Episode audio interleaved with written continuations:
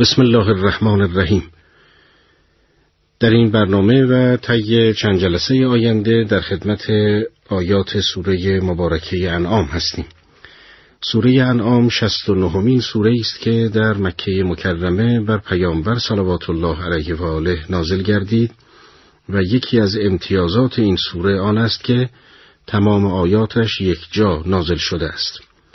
هدف اساسی این سوره همانند سایر سوره های مکی دعوت به اصول سگانه توحید، نبوت و معاد است. ولی بیش از همه روی مسئله یگان پرستی و مبارزه با شرک و بتپرستی تأکید می‌ورزد. به طوری که در قسمت مهمی از آیات این سوره روی سخن با مشرکان و بتپرستان است و به همین مناسبت گاهی رشته بحر اعمال و کردار و بدعتهای مشرکان می کشد.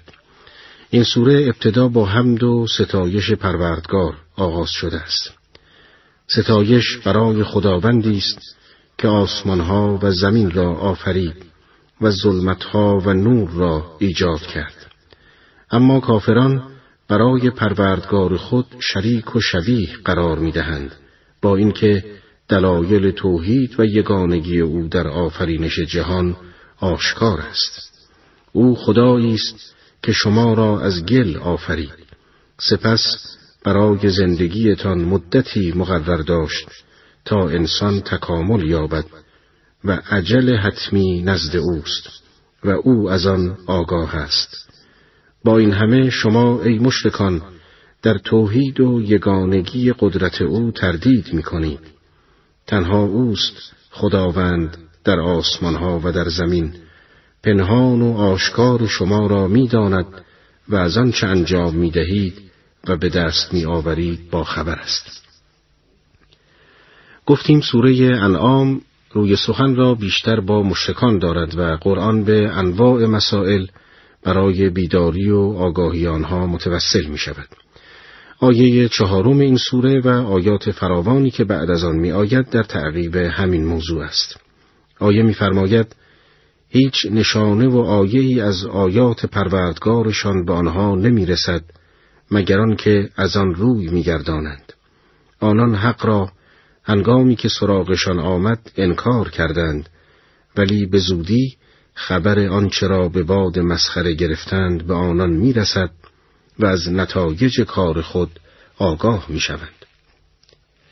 از آیه ششم به بعد قرآن یک برنامه تربیتی را مرحله به مرحله برای بیدار ساختن بتپرستان و مشرکان به تناسب انگیزه های مختلف شرک و بتپرستی عرضه می کند و نخست برای کوبیدن عامل غرور که یکی از عوامل مهم تقیان و سرکشی و انحراف است دست به کار شده و با یادآوری وضع اقوام گذشته و سرانجام دردناک آنها به این افراد که پرده غرور بر چشمانشان افتاده است هشدار می‌دهد و می‌گوید آیا مشاهده نکردند چقدر از اقوام پیشین را هلاک کردیم؟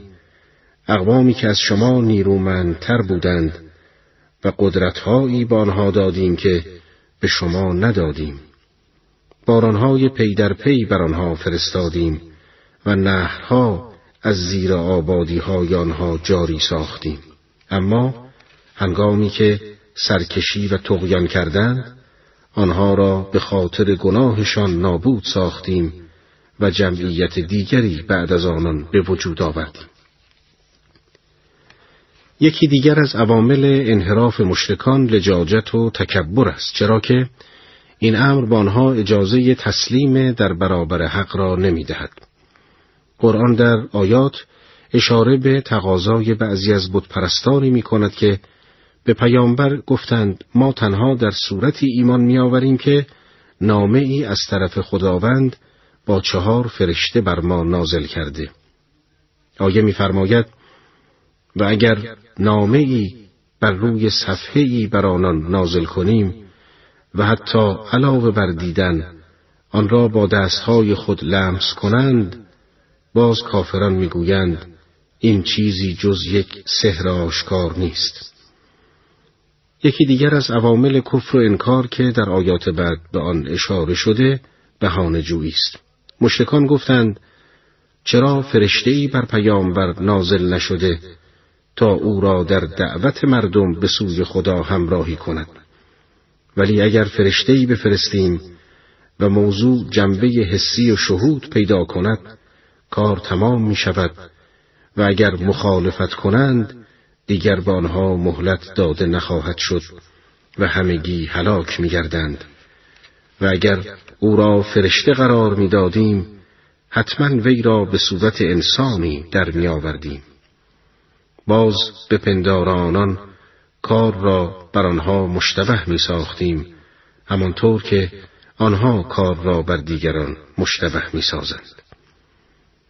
در پایان خداوند کریم به پیامبرش دلداری می دهد و می گوید از مخالفت و لجاجت و سرسختی آنها نگران مباش. ترجمه آیه دهم سوره انعام که آیه پایانی مورد بحث امروز ماست چنین است ای پیامبر با این حال نگران نباش. جمعی از پیامبران پیش از تو را نیز به باد استهزا گرفتند. اما سرانجام آنها که استهزا می کردند به همان عذابی که به مسخره اش می گرفتند دچار شدند. آیه یازدهم در این باره می‌فرماید بگو در زمین بگردید و بنگرید سرانجام تکذیب کنندگان چگونه بوده است؟ بگو آنچه در آسمان ها و زمین است از کیست؟ ای رسول ما بگو از آن خداوند است که بخشندگی را بر خویش مقرر داشته است. در روز قیامت که هیچ شکی در آن نیست شما را گرده هم می آورد کسانی که به خود خسارت زده اند آنان ایمان نمی آورند هرچه در شب و روز آرام گرفته از اوست. و او شنوا و داناست. رحمت عبارت است از نعمت دادن به مستحقان و رسانیدن به کمال سعادت. از این رو خداوند بر خود واجب کرده که نعمت خود را بر مردم با گردآوری آنان در روز قیامت تمام کرده و پاداشی را که هر کس مستحق و لایق آن است به آنها عطا فرماید که مسلما بهره مؤمنان رستگاری و حاصل کار ستمگران جز زیان نخواهد بود. و وجود قیامت از این روی ضروری است که هر کدام از این دو گروه به وسیله اعمال خود مستحق نتیجه مشابه با کارهایشان باشند. و چون خداوند هر مستحقی را به مقتضای رحمتش به کمال لایق وی میرساند پس باید قیامتی در کار باشد تا هر کس ثمره کار خود را ببیند. و چون خداوند مالک آسمانها و زمین است و توان تصرف به هر شکلی را در آن دارد از نظر امکان وقوع قیامت نیز محضوری در پیش نخواهد بود. در آیه سیزدهم برای رفع این توهم که عدهای گمان نبرند خداوند از اعمال و گفتار آنان ممکن است آگاهی نداشته باشد می‌فرماید که تمامی آنچه که در ظرف شب و روز قرار می‌گیرد مملوک خداوند است. و هر مالکی نسبت به اعمال مملوک خود کمال اطلاع را داشته و در نتیجه خداوند به اعمال و کردار مردمان بینا و شنواست. پس به طور خلاصه برهان ارائه شده در این آیات برای اثبات معاد عبارت از این بود که خداوند به مقتضای رحمتش همگان را مطابق استحقاقی که به دست آورده اند جزا می دهد. این جزا در روز قیامت خواهد بود و از طرفی چون قادر و صاحب تصرف در آسمان ها و زمین است به خوبی بر انجام این کارها قادر است در ادامه قرآن شروع به استدلال بر وحدانیت خداوند نموده و چنین می‌فرماید ای پیامبر بگو چگونه جز خداوند خالق آسمان ها و زمین که به دیگران میخوراند و دیگران به او روزی نمیخورانند سرپرست و پیشوایی برگزینم. بگو من معمور شده نخستین کسی باشم که اسلام آورده است. و ای پیامبر تو از جمله مشتکان نباش. بگو اگر نافرمانی پروردگار خیش کنم از عذاب روزی بزرگ بیم دارم. و هر کس عذاب روز قیامت از او برگردانیده شود خداوند به او رحم کرده و این کامیابی بزرگ است. یکی از انگیزه های مشرکین در پرستش چند خدا این بوده است که چون می‌دیدند در زندگی روزمره احتیاجات مختلفی دارند که باید برآورده شود و گمان می بردند که برآورده شدن هر کدام از این نیازها به دست قدرت برتری است و برای رفع هر نیازی خدایی وجود دارد از این رو برای جلب محبت و اظهار امتنان از هر کدام این خدایان شروع به پرستیدن چند خدا می کردند. انگیزه دیگری که آنان را به شرک ترغیب می نمود واهمه ای بود که از حوادث مختلف طبیعی چون باد، طوفان و رعد و برق داشتند و برای دفع ضرر این حوادث که به نظر آنان از خشم خدای طوفان یا خدای رعد حاصل می‌شد به پرستش این خدایان و قربانی کردن در راه آنان می پرداختند. قرآن کریم در آیه چهاردهم توضیح می دهد اگر علت مشرک شدن شما اظهار امتنان و جلب نظر از خدای تعام و روزی است پس باید که تنها خدای یگانه را بپرستید زیرا تنها اوست که به اعتقاد خود شما همگان به او محتاجند. ولی او به کسی و چیزی مانند غذا محتاج نیست. پس برای بهرهوری از مواهب تنها باید او را پرستید که همگان در روزی خود به او احتیاج دارند. و از طرف دیگر اگر مشتکان به خاطر ترس است که به پرستش خدایان خیالی باد و طوفان دست می‌زنند باز هم باید خدای یکتا را بپرستید زیرا اوست که در قیامت همگان را به محکمه عدل فرا خوانده و کافران و مشتکان را در عذابی سخت جاودان می‌سازد.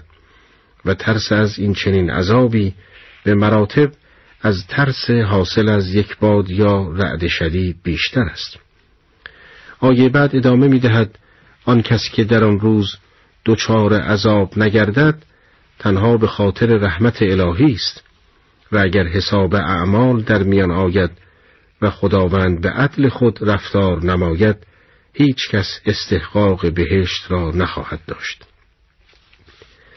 در تفسیر صافی در ارتباط با این آیه چنین روایت شده است که رسول اکرم صلوات الله علیه و آله فرمودند قسم به کسی که جان من در دست اوست هیچ کس تنها به واسطه اعمال نیکش به بهشت داخل نخواهد شد.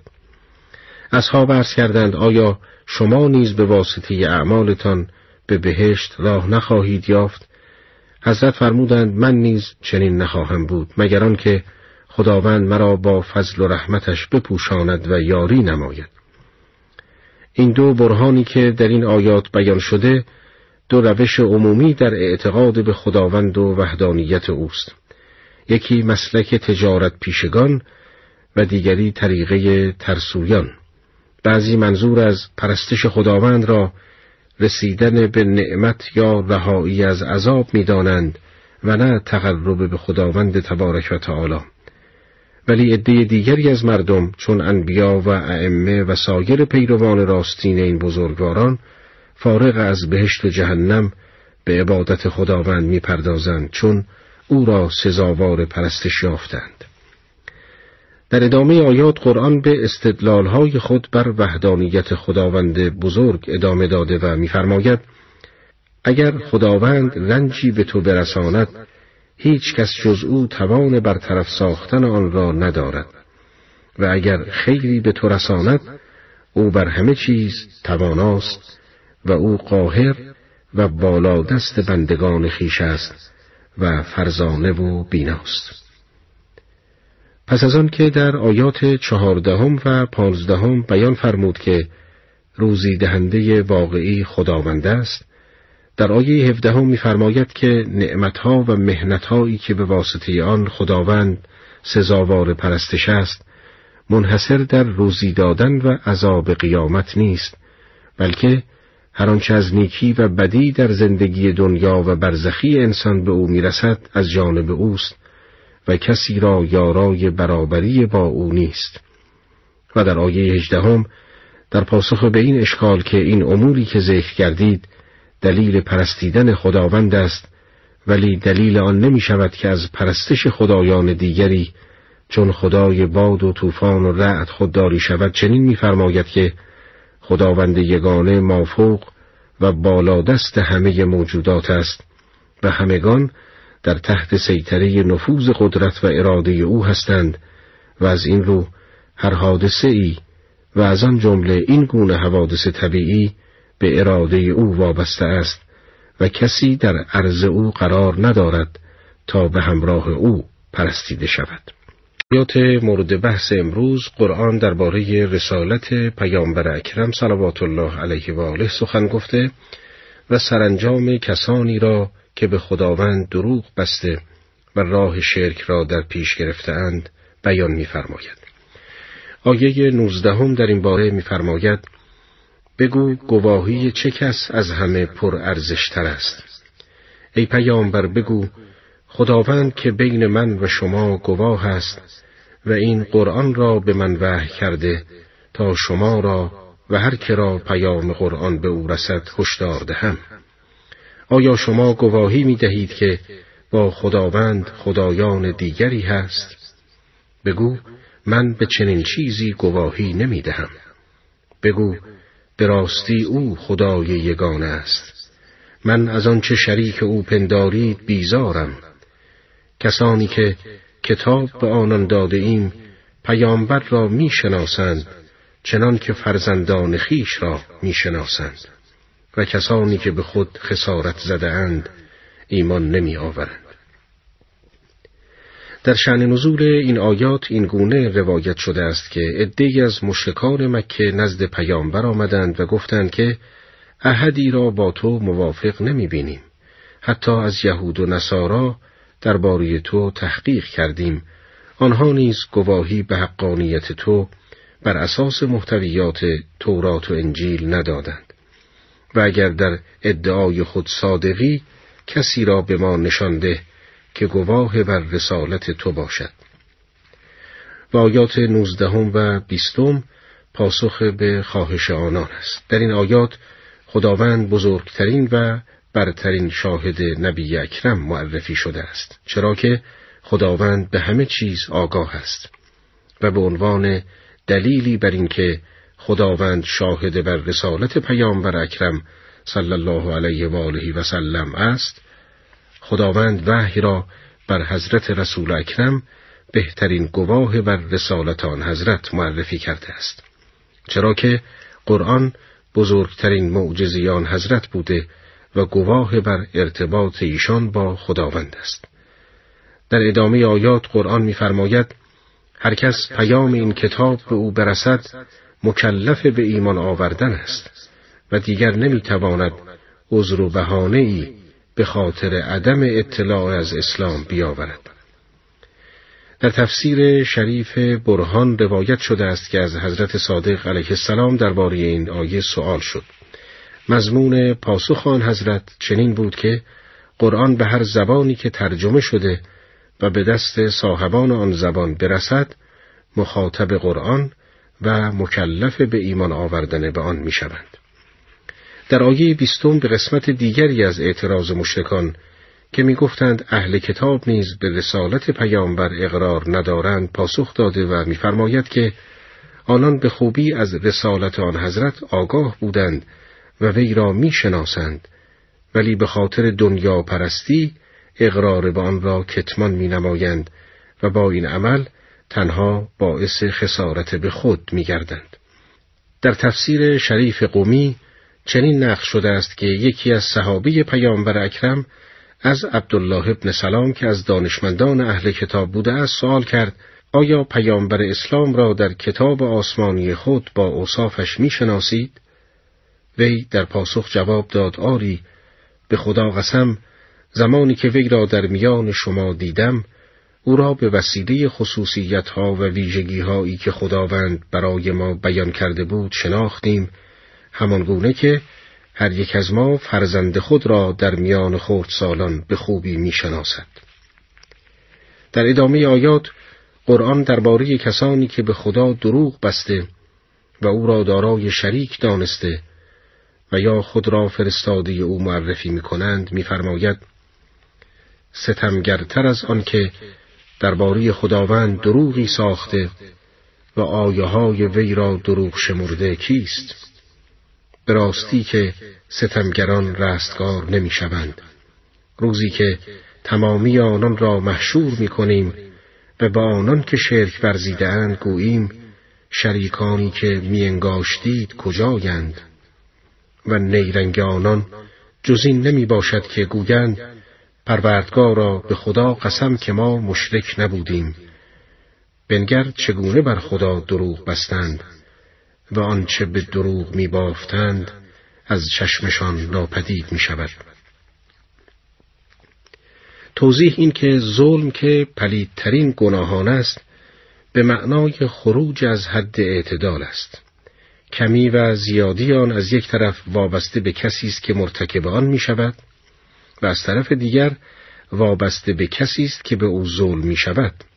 هرقدر مقام مظلوم بالاتر باشد ظلم بر او عظیمتر بوده و ظالم مستحق مجازات بیشتری است و چون خداوند متعال از همه مخلوقات برتر بوده پس هر کس که به هر نحوی عملی انجام دهد که موجب نافرمانی از فرمانهای الهی گردد ظلم او سنگینتر بوده و مستحق مجازات بیشتری است.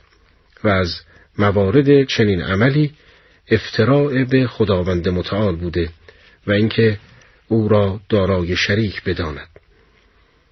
در آیات 23 و 24 خداوند پیرامون سرنوشت مشتکان در روز رستاخیز بحث می کند تا روشن گردد که اینان با اتکاع به مخلوقات ضعیفی همچون بتها در مقابل حق ایستادگی می کردند و از این رو در قیامت زمانی که می بینند از دست بتها هیچ یاری نخواهند دید به خاطر آنکه دروغگویی جزء فطرت آنان شده است میکوشند با قسم دروغ خود را از عذاب نجات دهند.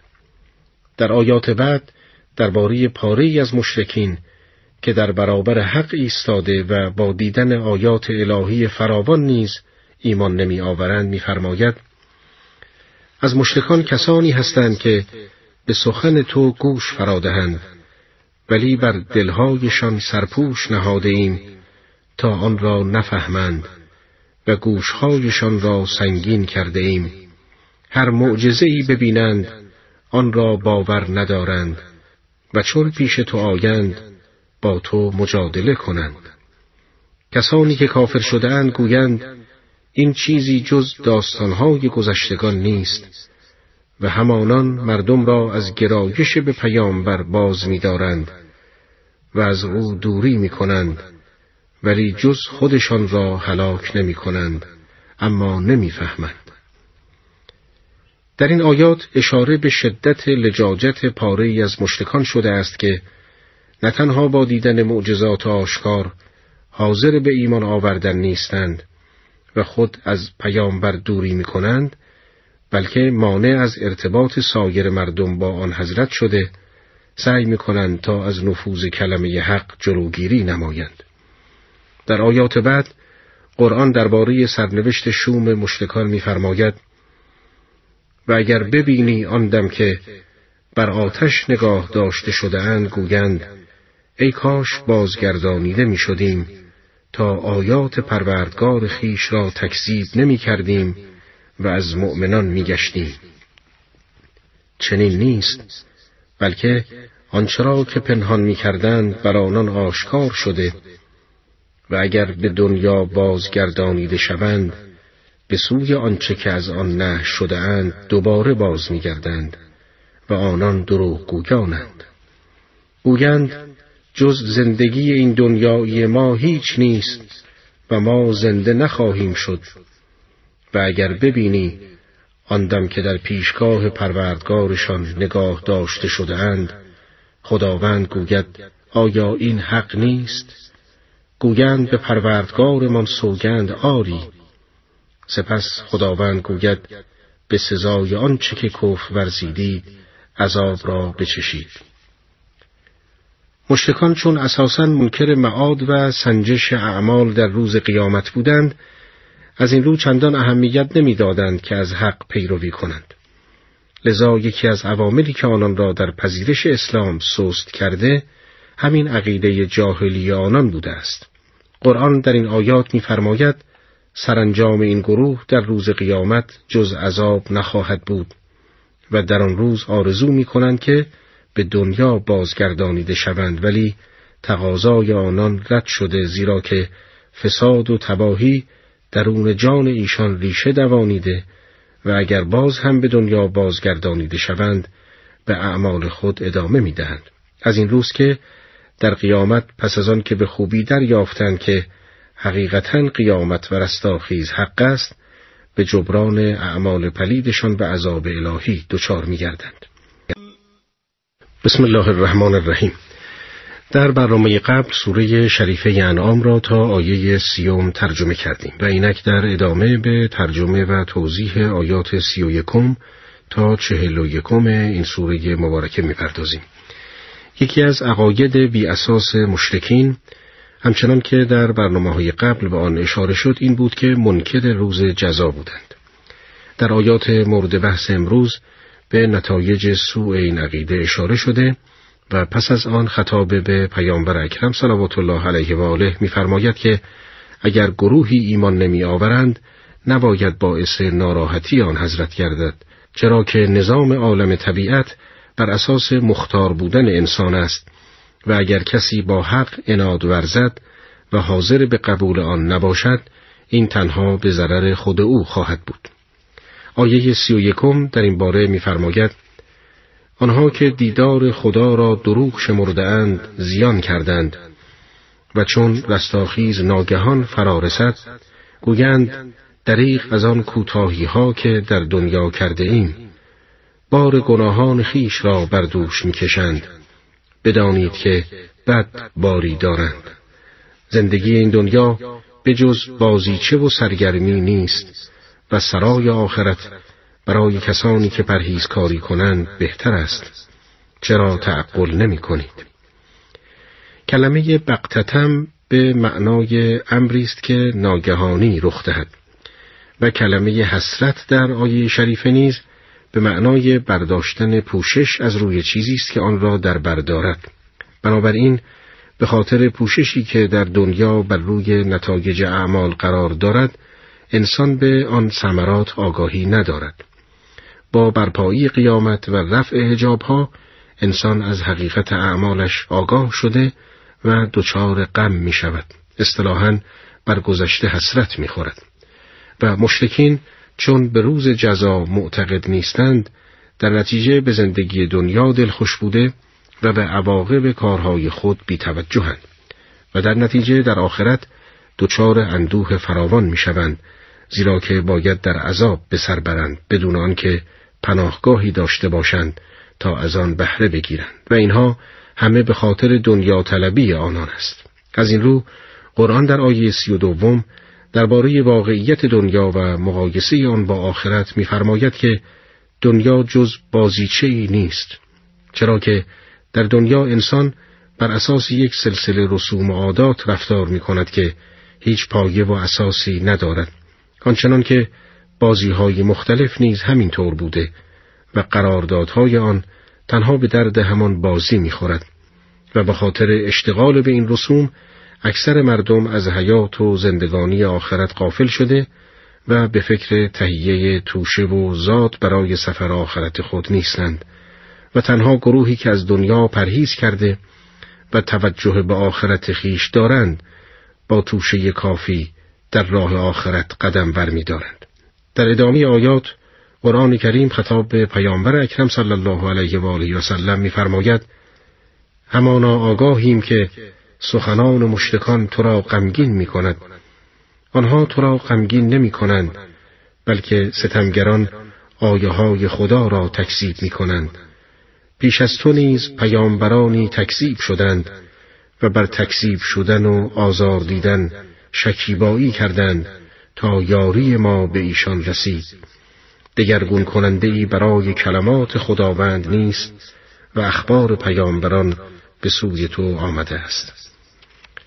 رهبران مشرکان مکه چون ابو جهل، ابو سفیان و اخنس و پاره دیگر از کسانی بودند که به خوبی از سابقی راستگویی پیامبر اطلاع داشته و آیات قرآن را نیز شنیده و می‌دانستند که از جانب خداوند بر وی نازل شده است ولی به خاطر دنیا پرستی با علم به حقانیت پیامبر دست به انکار آیات الهی زده و آن را دروغ می انگاشتند و به پیامبر نسبت سحر و جادوگری می‌دادند. در آیات سی و پنجم و سی و ششم به دنبال دعای قبل خطاب به پیامبر اکرم صلی الله علیه و آله و سلم میفرماید و اگر روی گردانیدن ایشان بر تو گران است. پس اگر می‌توانی نقبی در زمین یا نردبانی در آسمان بجوی. آنگاه برای آنان معجزه ای خواهی آورد اما باز ایمان نخواهند آورد. اگر خداوند می‌خواست آنان را بر پایه هدایت گرده هم میآورد. پس از ناآگاهان نباش. تنها کسانی که گوش شنوا دارند دعوت تو را اجابت می کنند و مردگان را خداوند زنده می کند و به سوی او بازگردانیده می شود. یکی از ویژگی های حیات دنیوی انسان این است که در آن از آزادی کامل برخوردار است و در هر راهی که بخواهد قدم برمیدارد بدون آنکه جبری در کار باشد در آیه سی و پنجم خطاب به پیامبر اکرم آمده است اگر از آسمان زمین معجزه دیگری برای مشرکان آوری باز ایمان خواهند آورد. اگر خداوند خواست دومان اجبارا ایمان بیاورند چنین می‌شد. ولی هدف از خلقت آن است که هر کس از روی اختیار به هر راهی که می‌خواهد برود تا پاک از ناپاک مشخص شده و هر کس به سزای اعمالش برسد. و البته تنها گروه صاحب دل و حق طلب هستند که در راه ایمان و سعادت خواهند رفت در ادامه آیات به یکی از دستاویزهای مشرکین اشاره شده و درباره آن می‌فرماید گویند چرا معجزه از طرف پروردگارش بر او نازل نمی شود بگو خداوند می تواند معجزه ای نازل کند ولی بیشترشان نمی داند. هیچ جنبنده و پرنده ای در زمین نیست که به دوبال خیش پرواز کند مگر که امتهایی مانند شمایند یعنی آفریده خدا و روزیخار پروردگارند ما در این کتاب قرآن از چیزی فروگذار نکردیم آری در آن روز همه با هم به سوی پروردگار خیش گرد آورده می شود. در آیه سی و هفتم یکی از بهان های مشتکان مطرح شده است. در تفسیر مجموع بیان در تفسیر این آیه چنین روایت شده است که بزرگان قریش هنگامی که از عهده هماوردی با قرآن بر نیامدند و معجزه بودن آن را نتوانستند انکار کنند به پیامبر اکرم گفتند اگر راست می‌گویی معجزات دیگری همانند عصای موسی و ناقه صالح برای ما بیاور. قرآن در این آیه به این افراد لجوج پاسخ چنین می‌دهد که خداوند قادر است که هر معجزه ای را نازل فرماید ولی این کار نتیجه ای در پی دارد که مشتکان از آن بیخبرند. و آن این که اگر به این تقاضاهای مختلف ترتیب اثر داده شود و آنان ایمان نیاورند همه آنان دچار عذاب الهی شده و نابود خواهند شد. زیرا این انکار با فراوانی معجزات نهایت بیحرمتی به ساحت پروردگار است. در آیه سی و هشتم برای تنبیه و تذکر به مشتکان چنین می آید که خداوندی که تمام حیوانات را آفریده و نیازهای آنان را برطرف نموده است و برای همه رستاخیزی قرار داده است چگونه ممکن است برای انسان که اشرف موجودات است رستاخیزی قرار نداده باشد؟ نکته مهم و قابل توجه در آیه سی هشتم آن است که از نظر قرآن برای همه جانداران رستاخیز و معاد است و جانداران نیز نظیر انسان دارای رستاخیز هستند که البته رستاخیزی مطابق استعدادهای وجودی آنان. در ادامه آیات قرآن درباره کافران می‌فرماید کسانی که آیه های ما را دروغ انگاشتند کرند و گنگند و در تاریکی ها ماندند. هر که را خدا بخواهد گمراه کند و هر که را خواهد به راهی راست هدایت فرماید. بگو اگر راست می‌گویید آیا توجه کرده اید که اگر عذاب خدا به شما رسد یا رستاخیز در رسد آیا غیر خدا کسی را به یاری می‌خوانید؟ نه بلکه او را می‌خوانید و اگر بخواهد آنچه را که به خاطر آن او را خانده اید برطرف می‌سازد. آنگاه آنچه را که شریک خدا قرار می‌دهید به فراموشی میسپارید. در این آیات بار دیگر بر علیه عقاید مشتکین به این شکل استدلال شده است که در هنگام خطر و حوادث سهمگین چون نزول عذاب الهی و یا برپایی قیامت همگان حتی مشتکین تنها به خداوند توجه می نمایند و از او یاری می جویند و بتهای گوناگون خود را که صاحب قدرت می دانستند به فراموشی می سپارند. باید شد قرآن با بیان سرگذشت امتهای پیشین به همگان هشدار می دهد که به خداوند یگانه توجه کرده و از هوا و هوس خود پیروی نکنند تا از سرانجامی نیکو بهره مند گردند قرآن در این باره چنین می‌فرماید و به یقین به سوی امتهای پیش از تو پیامبرانی فرستادیم و منکران را به تنگ دستی و بیماری دچار ساختیم. شاید که به درگاه ما تضرع کنند. چرا هنگامی که مجازات ما به آنان رسید زاری نکردند ولی دلهای آنها سخت و سنگین شد و شیطان اعمالشان را برای آنان آراست. پس چون آنچه را که بدان پند داده شده بودند فراموش کردند. درهای همه چیز را بر آنها گشودیم و هنگامی که از بهر آنچه که به آنها داده شده بود شاد و سرخوش بودند ناگهان آنان را گرفتیم و آن دم اینان سرفکنده شدند. پس ریشه قومی که ستم کردند بریده شد و شکر خدایی را که پروردگار جهانیان است. در این آیات سنت الهی در امتهای پیشین بیان شده است.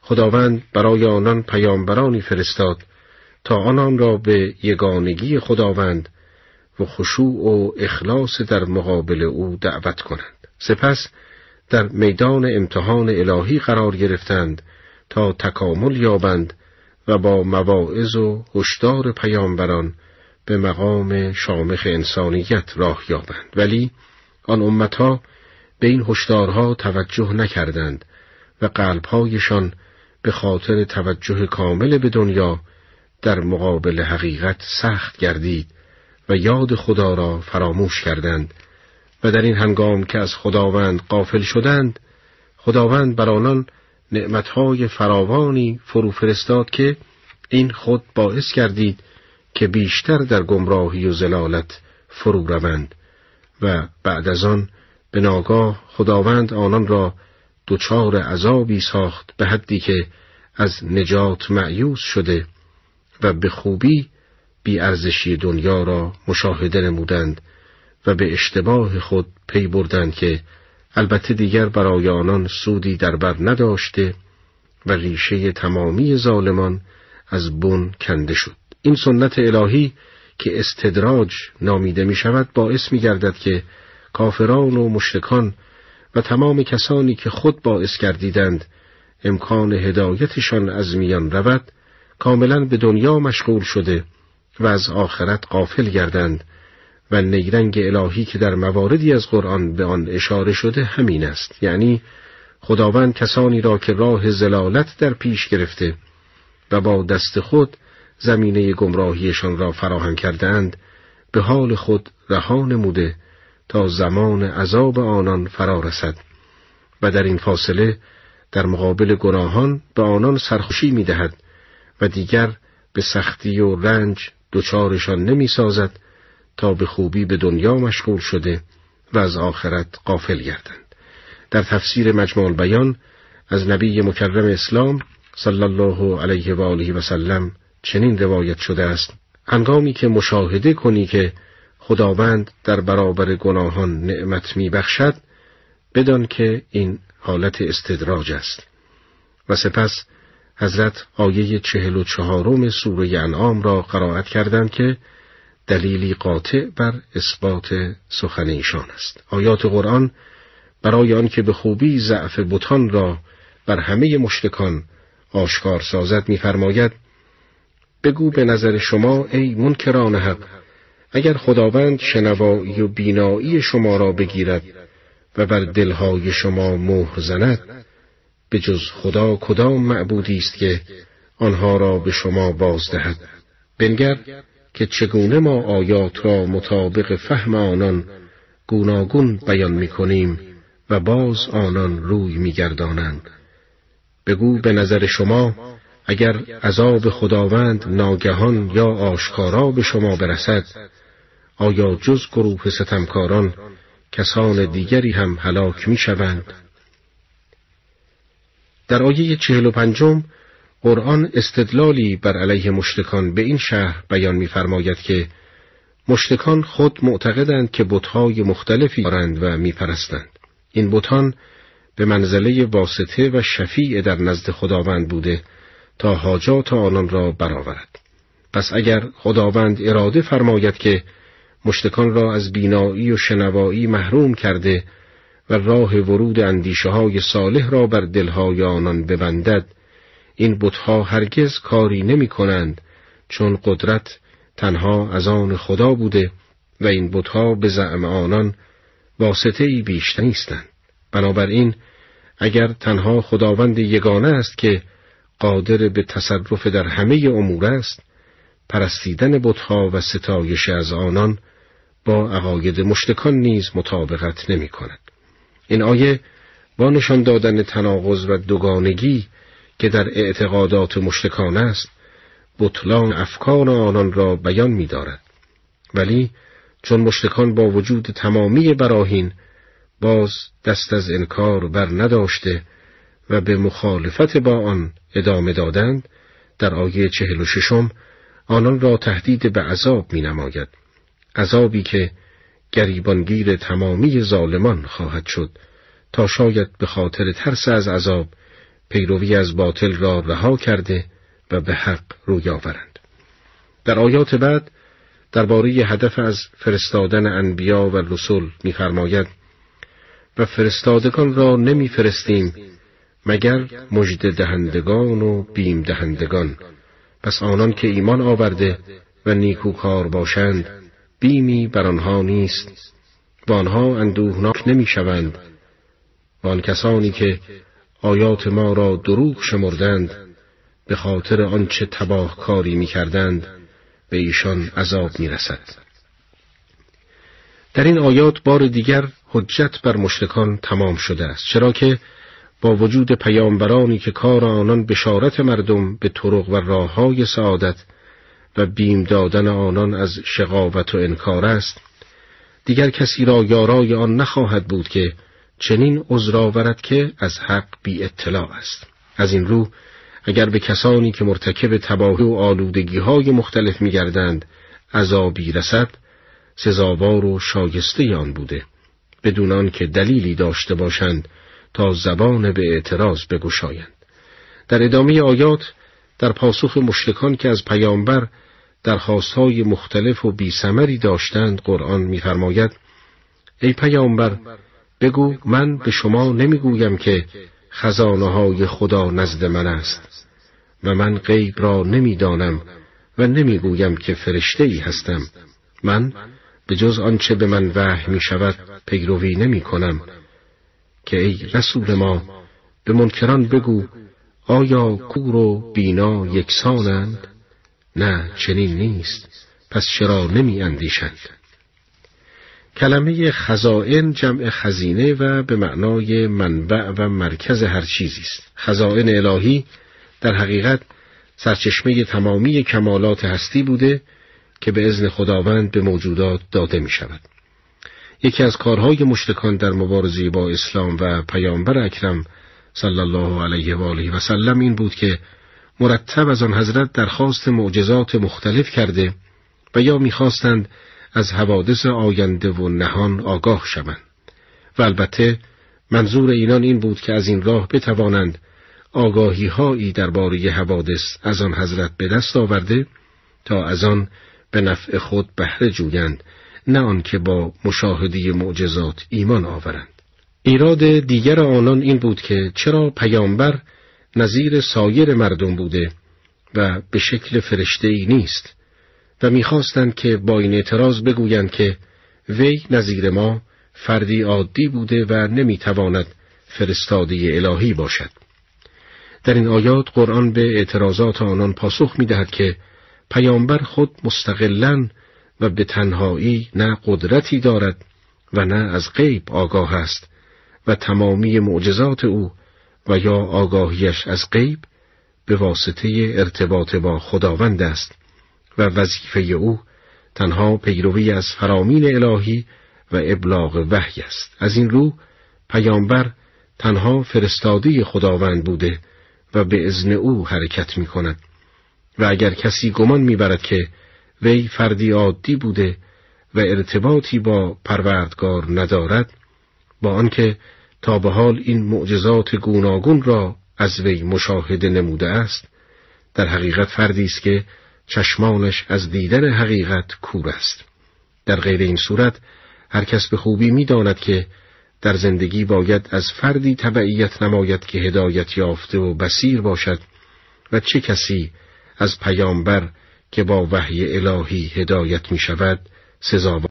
در آیاتی که ابتدای برنامه تلاوت شد قرآن درباره شیوه برخورد با مؤمنان فقیر و همچنین پذیرش توبه از جانب خداوند سخن گفته و در آیه پنجاه و یکم خطاب به پیامبر اکرم می‌فرماید و کسانی را که از برانگیخته شدن به سوی پروردگارشان میهراسند با این قرآن انذار ده.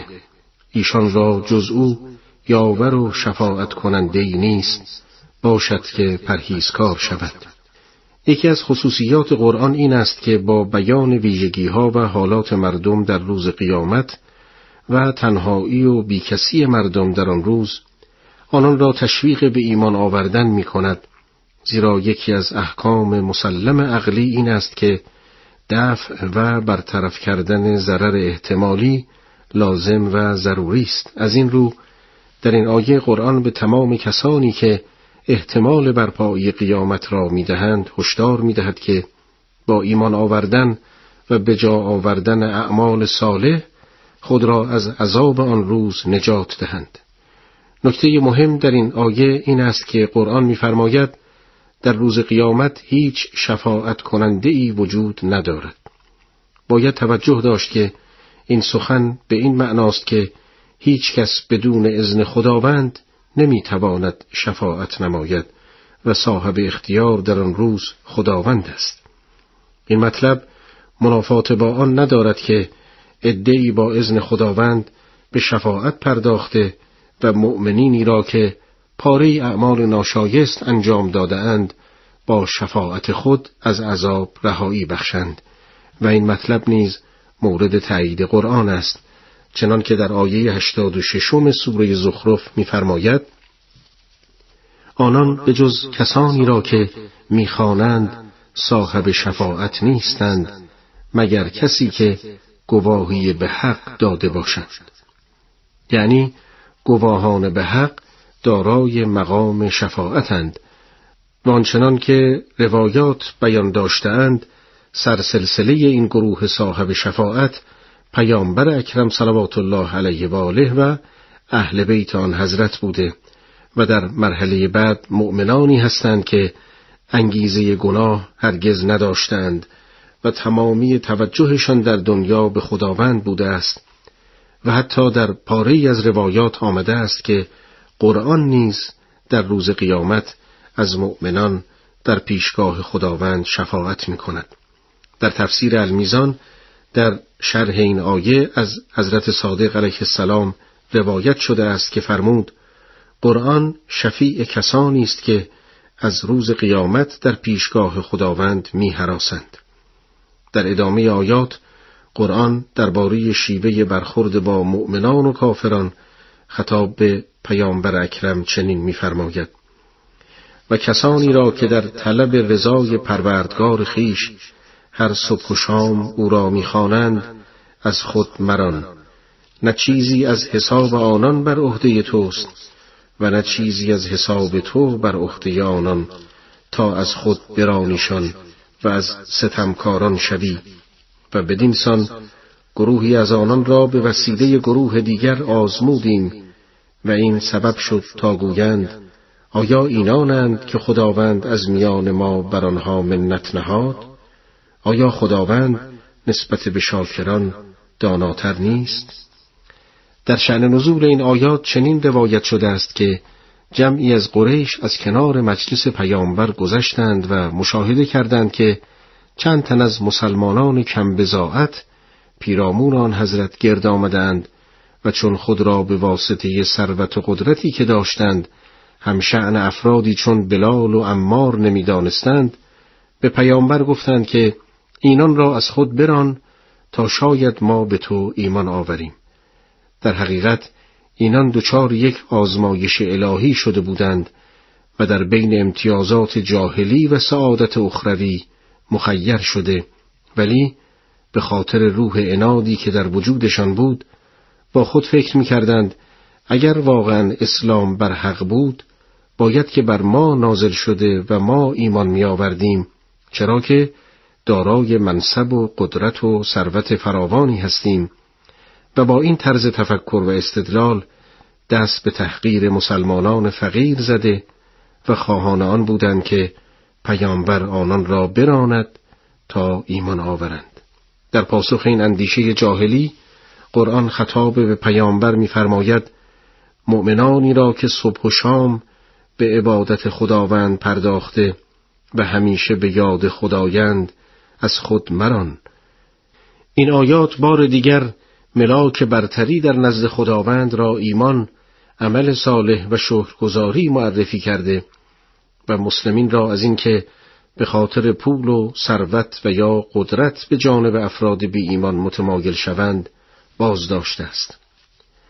در ادامه آیات قرآن کریم درباره چگونگی برخورد با مؤمنان خطاب به پیامبر اکرم چنین می‌فرماید و هرگاه کسانی که با آیه های ما ایمان آورده اند پیش تو آیند پس بگو سلام بر شما پروردگارتان رحمت و مهربانی را به شما بر خود واجب کرده است.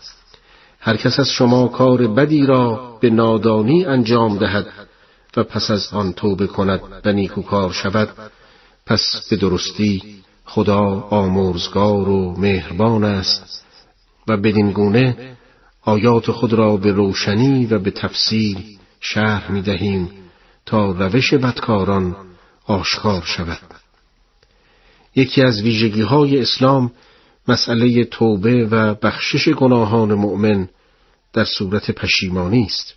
نفس انسان دارای قوای مختلفی بوده که از آن جمله قوه شهویه و غضبیه است که این دو نیرو برای جلب امور مطلوب نفس انسان و دفع امور غیر دلخواه به کار می رود و قوه عاقله نیز کنترل این دو نیرو را بر عهده دارد تا از حد تعادل خارج نشوند. یعنی در پاره موارد که انسان تمایل به انجام کارهایی دارد که از نظر شرع حرام است این قوه عاقله است که با کنترل قوای شهویه و غضبیه از انجام آن جلوگیری می کند ولی در پاره از موارد به خاطر غلبه هوا و هوس فروغ عقل تحت تأثیر این دو قوه قرار می گیرد و انسان مرتکب کارهای حرام می گردد.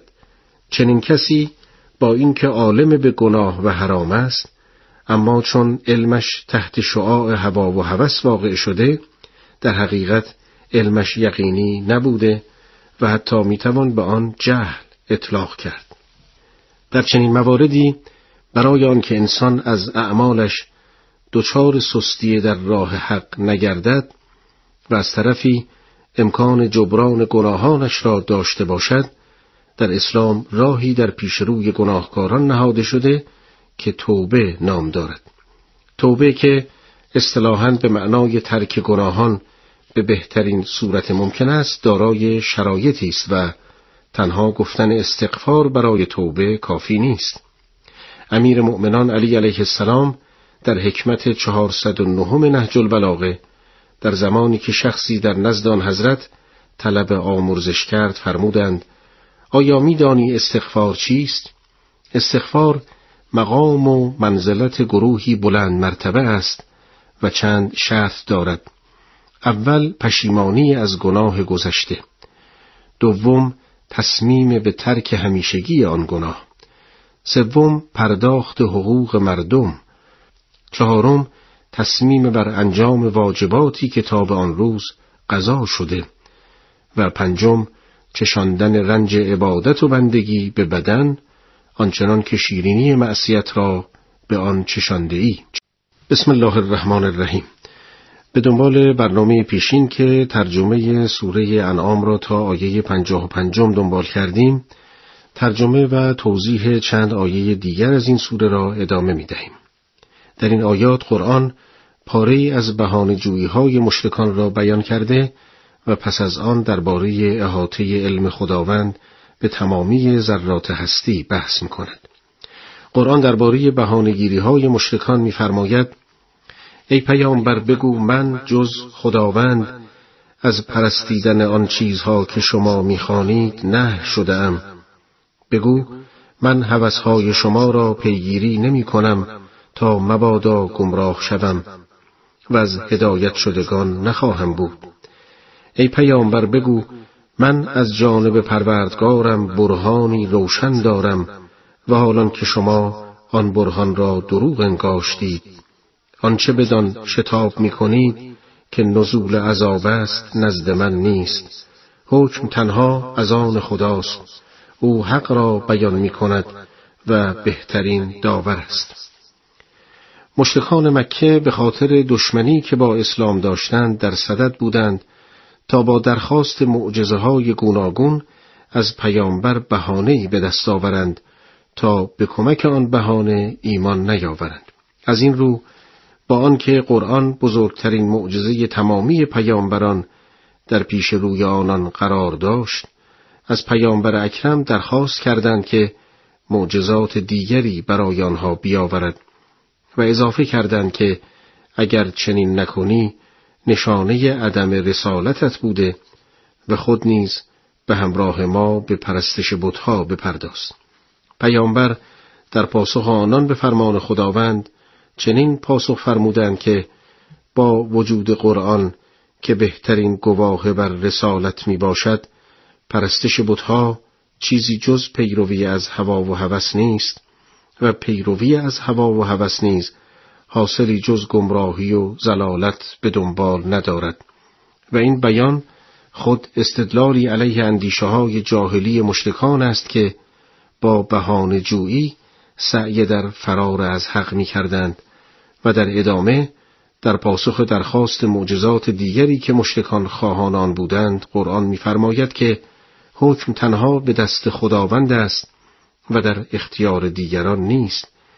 کلمه حکم دلالت بر نوعی پیوستگی و استحکام در اجزای اشیا می کند به نحوی که قابل تجزیه نبوده و متلاشی نمی گردد و از این رو دستورات پیشوایان نیز حکم نامیده می شود زیرا باعث می گردد که وظیفه‌ای بر دوش مأموران قرار گیرد بدون اینکه مأموران بتوانند در آن حکم تأثیری گذاشته و به دلخواه خود تصرفی کنند و در امور تکوینی نیز چنین بوده و تنها خداوند است که حاکم بر هستی است و تمامی هستی تحت حکم او از یک پیوستگی منظم برخوردار بوده و دیگران از چنین تسلطی بر نظام هستی برخوردار نیستند و تنها خداوند است که توان تصرف تکوینی را در هستی دارد چرا که تمامی عالم مخلوق او بوده و تحت سیطره قدرت او قرار دارند. از این رو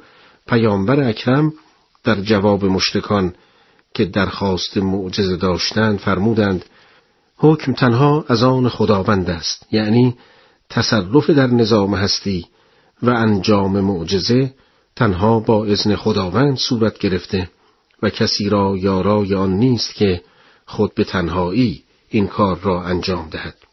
و در ادامه آیات در این باره قرآن می‌فرماید بگو اگر آنچه شما بدان شتاب دارید پیش من بود بیشک کار میان من و شما پایان داده می‌شد و خداوند به ستمگران داناتر است.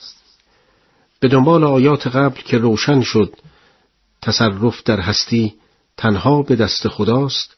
در این آیه نیز بار دیگر تأکید شده است که انجام معجزه با اذن خداوند است و اگر به دست پیامبر اکرم بود و حضرت آنچه را که می‌خواستند انجام می‌داد حجت بر مشرکان تمام شده و در صورت عدم ایمان تمامی آنان به عذاب الهی نابود می شدند و این عذاب تنها شامل حال آنان می‌شد و دیگران را در بر نمی گرفت زیرا خداوند آگاه ترین افراد به احوال ستمگران است.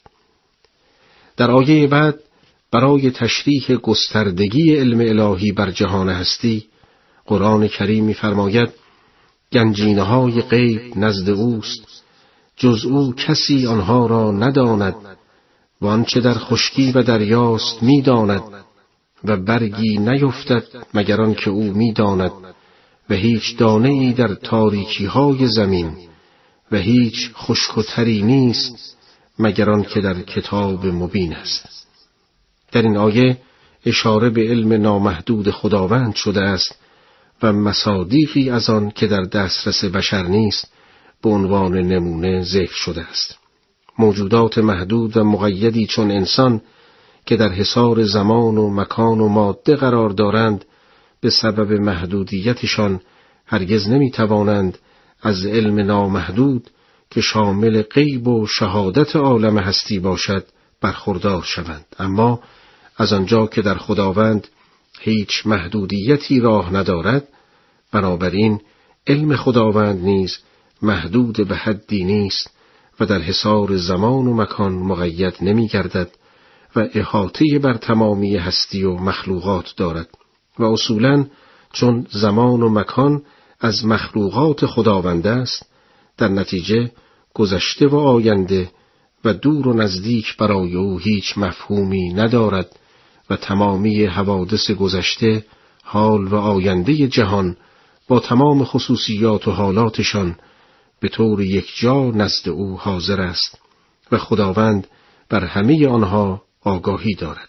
این بحث دارای نتایج فلسفی و تربیتی گوناگون است و مهمترین نتیجه تربیتی آن این است که انسان باید همیشه متوجه باشد که خداوند ناظر بر کارها و افکار او بوده و مکنونات قلبیش که از همه کس پنهان است در نزد خدا آشکار است. بنابراین همان گونه که اگر بیننده ای ناظر بر رفتار او باشد به هیچ وجه حاضر نمی گردد که به کارهای ناشایست و مزموم دست زند و از وی خجالت می کشد انسان مؤمن باید در همه حال خداوند را ناظر بر رفتار خود داشته باشد و از عظمت خدا حیا کرده و به گرد کارهای حرام نگردد و اگر چنین ننماید باید در ایمان خود شک کند زیرا این رفتار نشانگر آن است که در نزد وی خداوند متعال از یک مخلوق ضعیف نیز بیمقدارتر است چرا که این فرد گناهکار در نزد خداوند حاضر به انجام گناه است ولی در نزد مخلوقات وی هرگز چنین نمی کند. در ادامه آیات نمونه دیگری از مصادیق علم الهی که عبارت از آگاهی خداوند به اعمال انسان است بیان گردیده. قرآن در این باره می‌فرماید و خداست که به شب در خواب روح شما را می ستاند و آنچه به روز کسب کرده اید می داند.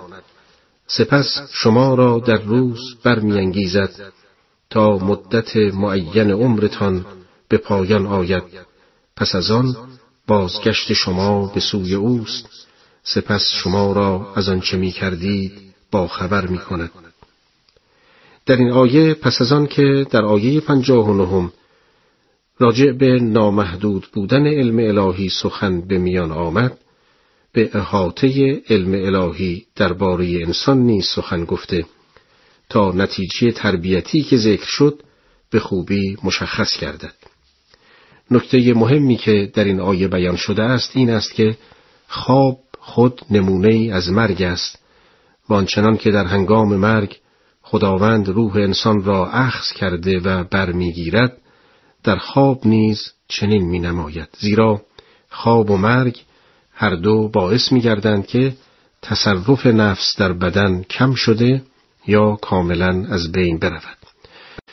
در ادامه ترجمه و توضیح سوره مبارکه انعام به آیه 61 رسیدیم. در این آیه و چند آیه مورد بحث امروز ما قرآن با بیان مرگ و بازگشت مردم به سوی خداوند آنان را به ایمان آوردن دعوت کرده و پس از آن با ذکر قدرت الهی و توجه انسان به خداوند در هنگام سختی ها سعی در بیدار نمودن فطرت خفته مشرکان می کند. آیات شست و یکم و شست و دوم در این باره میفرماید و او قاهر و فوق بندگان خیش است و بر شما نگاهبانانی میفرستد تا هنگامی که مرگ یکی از شما فرا رسد فرستادگان ما روح او را بگیرند و آنها کوتاهی نمی کنند پس از آن به سوی خدا مولای به حقشان بازگردانده می شوند آگاه باشید که حکم از آن اوست. و او سریعترین حسابگر است. کلمه قاهر که از ریشه قهر است به معنای غلبه و تسلط کامل بر چیزی است. به طوری که هیچ گونه توانایی مقاومت در طرف مقابل نباشد. و منظور از کلمه حفظه که جمع حافظ است فرشتگانی که در طول زندگانی انسان وی را از خطرات و حوادث مرگبار محافظت می کنند و این عمل آنان همانطور که آیه شست و یکم بیان می دارد تا زمان فرارسیدن عجل انسان ادامه دارد و با رسیدن وقت مرگ این فرشتگان از حفاظت انسان دست برمیدارند تا حکم خداوند اجرا شود. در آیه بعد آمده است بازگشت همه به سوی خداوند است و خداوند به سرعت به حساب بندگان رسیدگی می نماید. این آیه هشداری است به کسانی که با وجود ایمان به خداوند و روز جزا از ایمان به اسلام سر باز زده و یا اگر مسلمان هستند مرتکب اعمال ناشایست می شوند. این آیه به این گونه افراد هشدار می دهد از عاقبت خود که حضور در پیشگاه عدل الهی است بهراسند و سعی در جبران گذشته خود بنمایند چرا که در آخرت به سرعت به حساب اعمال آنان رسیدگی شده و امکان انجام اعمال صالح وجود ندارد در تفسیر مجمع البیان در شرح آیه شست و دوم درباره سرعت محاسبه اعمال بندگان چنین روایت شده است که خداوند حساب تمام بندگان را در زمانی به اندازه چشم برهم زدنی انجام می دهد. در ادامه آیات قرآن به استدلال علیه عقاید مشتکان پرداخته می شود و این آیات می فرماید بگو چه کسی شما را از وحشتهای خشکی و دریا می رهاند در حالی که او را به زاری و در نهان می خانید که اگر ما را از این محلکه برهاند از شکر گزاران خواهیم بود. بگو خداوند شما را از آن محلکه و هر اندوهی میرهاند و باز شما شرک میورزید. در آیه شست و سوم قرآن برای اثبات مبدع اعلای هستی که برتر از تمامی معبود هاست استدلال به تجربه های شهودی مشرکان می نماید و آن اینکه اگر انسان در دریا گرفتار شبی تار و بیم موج و گردابی حائل گردد و یا در خشکی در دام مشکلها افتد و گرفتار خطرات سهمگین گردد. از تمامی قدرتهایی که تا آن روز متکیه به آن بوده است روی میگرداند. زیرا یقین می کند که پول، فرزند، دوستان و قدرت بدنی هیچ کدام توان رهایی او را از این محلکه ندارند. ولی در این لحظات باز در مییابد که نیرویی وجود دارد که می‌تواند وی را از آن حال برهاند. از این رو دست به زاری می‌زند و از آن نیرو درخواست یاری می کند و امید به کمک دارد. قرآن کریم با بیان این حالت از مشتکان می‌پرسد که این قدرت برتر که از او یاری میطلبید کیست؟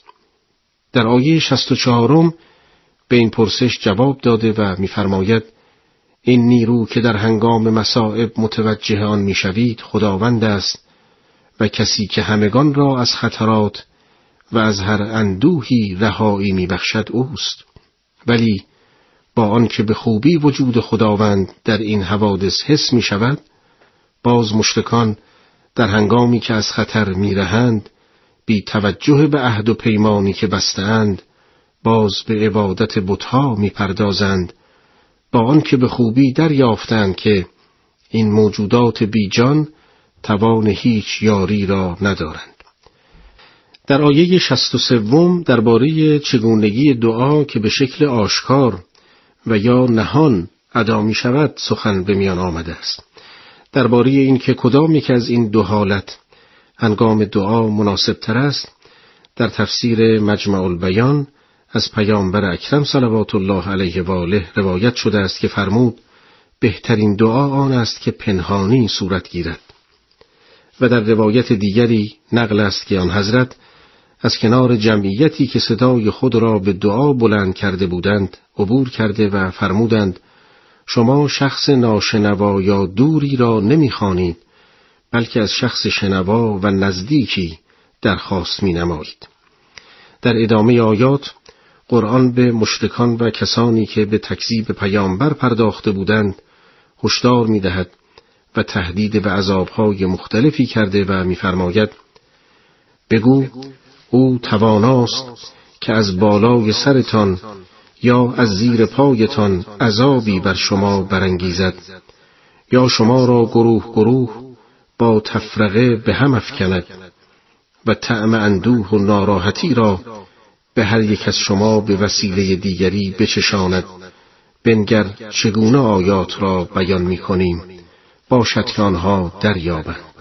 ای پیامبر این مردم پیرامون شما آیات الهی را تکذیب و انکار کردند در حالی که حق است. با آنها بگو من مسئول ایمان آوردن شما نیستم. وظیفه من تنها ابلاغ رسالت است. نه اجبار شما به ایمان. در آیه 65 قرآن از زبان پیامبر مشتکان را مورد تهدید قرار داده و در صورت ایمان نیاوردن وعده عذابهای گوناگونی را به آنان می‌دهد و از جمله این عذابها تفرقه و گروه گروه شدن آنان است که با غلبه دستهی بر دستی دیگر طعم عذاب الهی را بچشند. باید توجه داشت که اگر گروهی نیز ایمان آورند ولی تعصبهای جاهلی و قبیله ای را رها ننمایند باز مشمول این آیه می شوند چرا که چنین افرادی حقیقتا ایمان نیاورده و در جان آنان به جای ایمان نفاق وجود دارد. و از این روز که می‌بینیم در طول قرنها مسئله گروه گرایی و دستبندی های مزموم وجود داشته که به جز دسته های معدودی هیچ کدام از اساس و پایه اسلامی برخوردار نبوده و تنها در راه تحکیم ارزش های جاهلی به کار گرفته می شدند. در آیه 66 قرآن می‌فرماید که مشتکان وقوع چنین عذابهایی را باور نکرده و آن را تکذیب می‌کردند و در پاسخ این عمل قرآن در آیه بعد به آنان وعده حتمی وقوع این عذابها را می‌دهد. و آنچنان که شاهد هستیم وعده قرآن درباره دستبندی در امت اسلامی به وقوع پیوسته. و آنچنان که از روایات اسلامی استفاده می شود در زمان ظهور حضرت حجت عجل الله تعالی فرجه و شریف عذابهای آسمانی و زمینی نیز در آن زمان به وقوع خواهد پیوست که این همه به خاطر لجاجت و نافرمانی مردم است. در ادامه خداوند متعال خطاب به پیامبر اکرم می‌فرماید که به مشتکان اعلام نماید که او وکیل مشتکان نیست. از آیات متعددی که کلمه وکیل و مانند آن در آنها آمده است استفاده می شود که منظور از وکیل در این موارد کسی است که مسئول هدایت عملی و زامن اعمال دیگران بوده باشد. از این رو قرآن به مشرکان اعلام می کند که این شما هستید که باید تصمیم نهایی را در مورد قبول یا رد حقیقت بگیرید. پیامبر وکیل و زامن ایمان شما نبوده و تنها مأمور ابلاغ رسالت و دعوت الهی است. در چند آیه‌ای که امروز آن را ترجمه کرده و توضیح خواهیم داد قرآن مسلمین را از همنشینی با کافران منع نموده و پس از آن ضمن بحث درباره پرستش بتان فساد این کار را بر همگان روشن می سازد. قرآن درباره مجالست با کفار در آیات 68 و 69 می‌فرماید و چون کسانی را که در آیه های ما گفتگوی بیهوده می کنند ببینی از آنها روی بگردان تا در مطلب دیگری سخن آغاز کنند و اگر شیطان بر تو فراموشی افکند پس از یادآوری با گروه ستمکاران منشین. و از حساب آنها چیزی به عهده کسانی که پرهیز کاری می کنند نیست. اما اندرزی باید شاید آنها نیز بپرهیزند. از آنجا که بحث‌های این سوره بیشتر ناظر به وضع مشرکان و بتپرستان است در آیات 68 و 69 به یکی دیگر از مسائل مربوط به آنها اشاره شده است. و آن اینکه اگر مشرکان و بتپرستان به بحث پیرامون آیات خداوند پرداخته و از این کار هدفی جز مسخره و استهزاء آن آیات ندارند باید مسلمین از مجلس آنان بیرون روند تا با این عمل به مبارزی منفی با آنان بپردازند. البته باید توجه داشت که اگرچه در این آیات درباره خصوص مشرکین سخن گفته شده است ولی دستور پرهیز از این گونه مجالس عمومیت داشته و شامل هر محفلی که در آن برخلاف فرامین الهی سخن به میان آید نیز می شود اگرچه افراد آن مجلس همگی مسلمان باشند. چرا که از نظر اسلام آنچه که مهم است رعایت حدود الهی در تمامی اوقات می باشد پس اگر در مجلسی غیبت مسلمانی شود و یا مؤمنی مورد تمسخر قرار گیرد باید آن مجلس ترک شود. در تفسیر صافی از امام سجاد در زیل این آیات روایت شده است که تو نمی‌توانی با هر کس که دل خواهد بود هم نشین شوی. زیرا خداوند تبارک و تعالی فرمان داده است که در مجالس اهل باطل شرکت ننمایی. و از پیامبر اکرم نیز چنین روایت شده است که هر آنکه به خداوند و روز جزا ایمان دارد در مجلسی که در آن به امامی ناسزا گفته می شود یا مسلمانی غیبت می گردد ننشیند. چرا که خداوند تعالی می فرماید در چنین مجالسی شرکت نکنید. مطلب دیگری که از این آیه استفاده می شود این است که مطالعه کتب و دیدن و شنیدن صحنه‌ها و گفتارهایی که دارای همین خصوصیات می باشند نیز روا نمی باشد مگر آنکه هدف از این کار پی بردن به نقاط ضعف و در مرحله بعد رد کردن چنین کتبی باشد که البته این کار تنها از عهده آشنایان به معارف اسلامی برمیآید و شامل عامه مردم نمیگردد. در آیه قبل اسلام نمود که اگر شما با آنان باعث شود دست خود بردارند برای شما اشکالی نخواهد داشت. در ادامه آیات آن درباره پرستان چون آید. آنی که بازی گرمی گرفتند و زندگی دنیا فریبشان داده است را رها کن و به یاری قرآن پنده تا کسی در گروه اعمال بدخیش نماند که او را جز خدا سرپرست و شفیعی نباشد و هر عوضی دهد از او گرفته نشود. آنها کسانی هستند که گرفتار کارهایی شدند که انجام دادند برای آنان به سبب کفری که ورزیدند نوشیدنی از آب سوزان و عذابی دردناک است در آیات قبل قرآن مسلمین را از مجالست با کفار تا زمانی که به استهزاء آیات الهی می پرداختند نه می کرد و در آیه هفتادم حکم عامتری را بیان کرده و به طور کلی مسلمین را از مجالست با کفار و یا هر گروه دیگری که زندگی دنیا آنان را به خود مشغول داشته و از یاد خدا قافل شده اند باز می دارد. اگرچه بعضی از آنان در ظاهر مسلمان نیز باشند.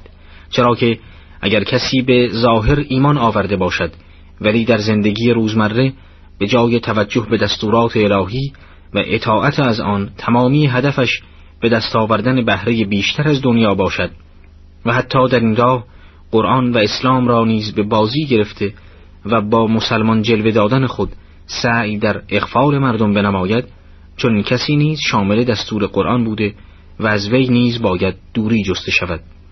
و اثر این تحریم از یک طرف این است که نفسهای مؤمن و سالم از خطر رنگ گرفتن از این انسانهای آلوده در امان میماند و از طرف دیگر این افراد از اینکه خود را از محبت مسلمین به دور و مورد تحریم آنان می‌بینند شاید که به خود آمده و عبرت گیرند و هدایت شوند و در غیر این صورت برای آنان عذابی دردناک در روز قیامت به سبب کارهایی که کرده اند خواهد بود.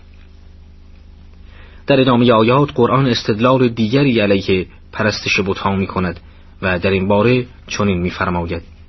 بگو آیا غیر خدا چیزی را که نه سودمان دهد و نه زیانمان رساند بخوانیم؟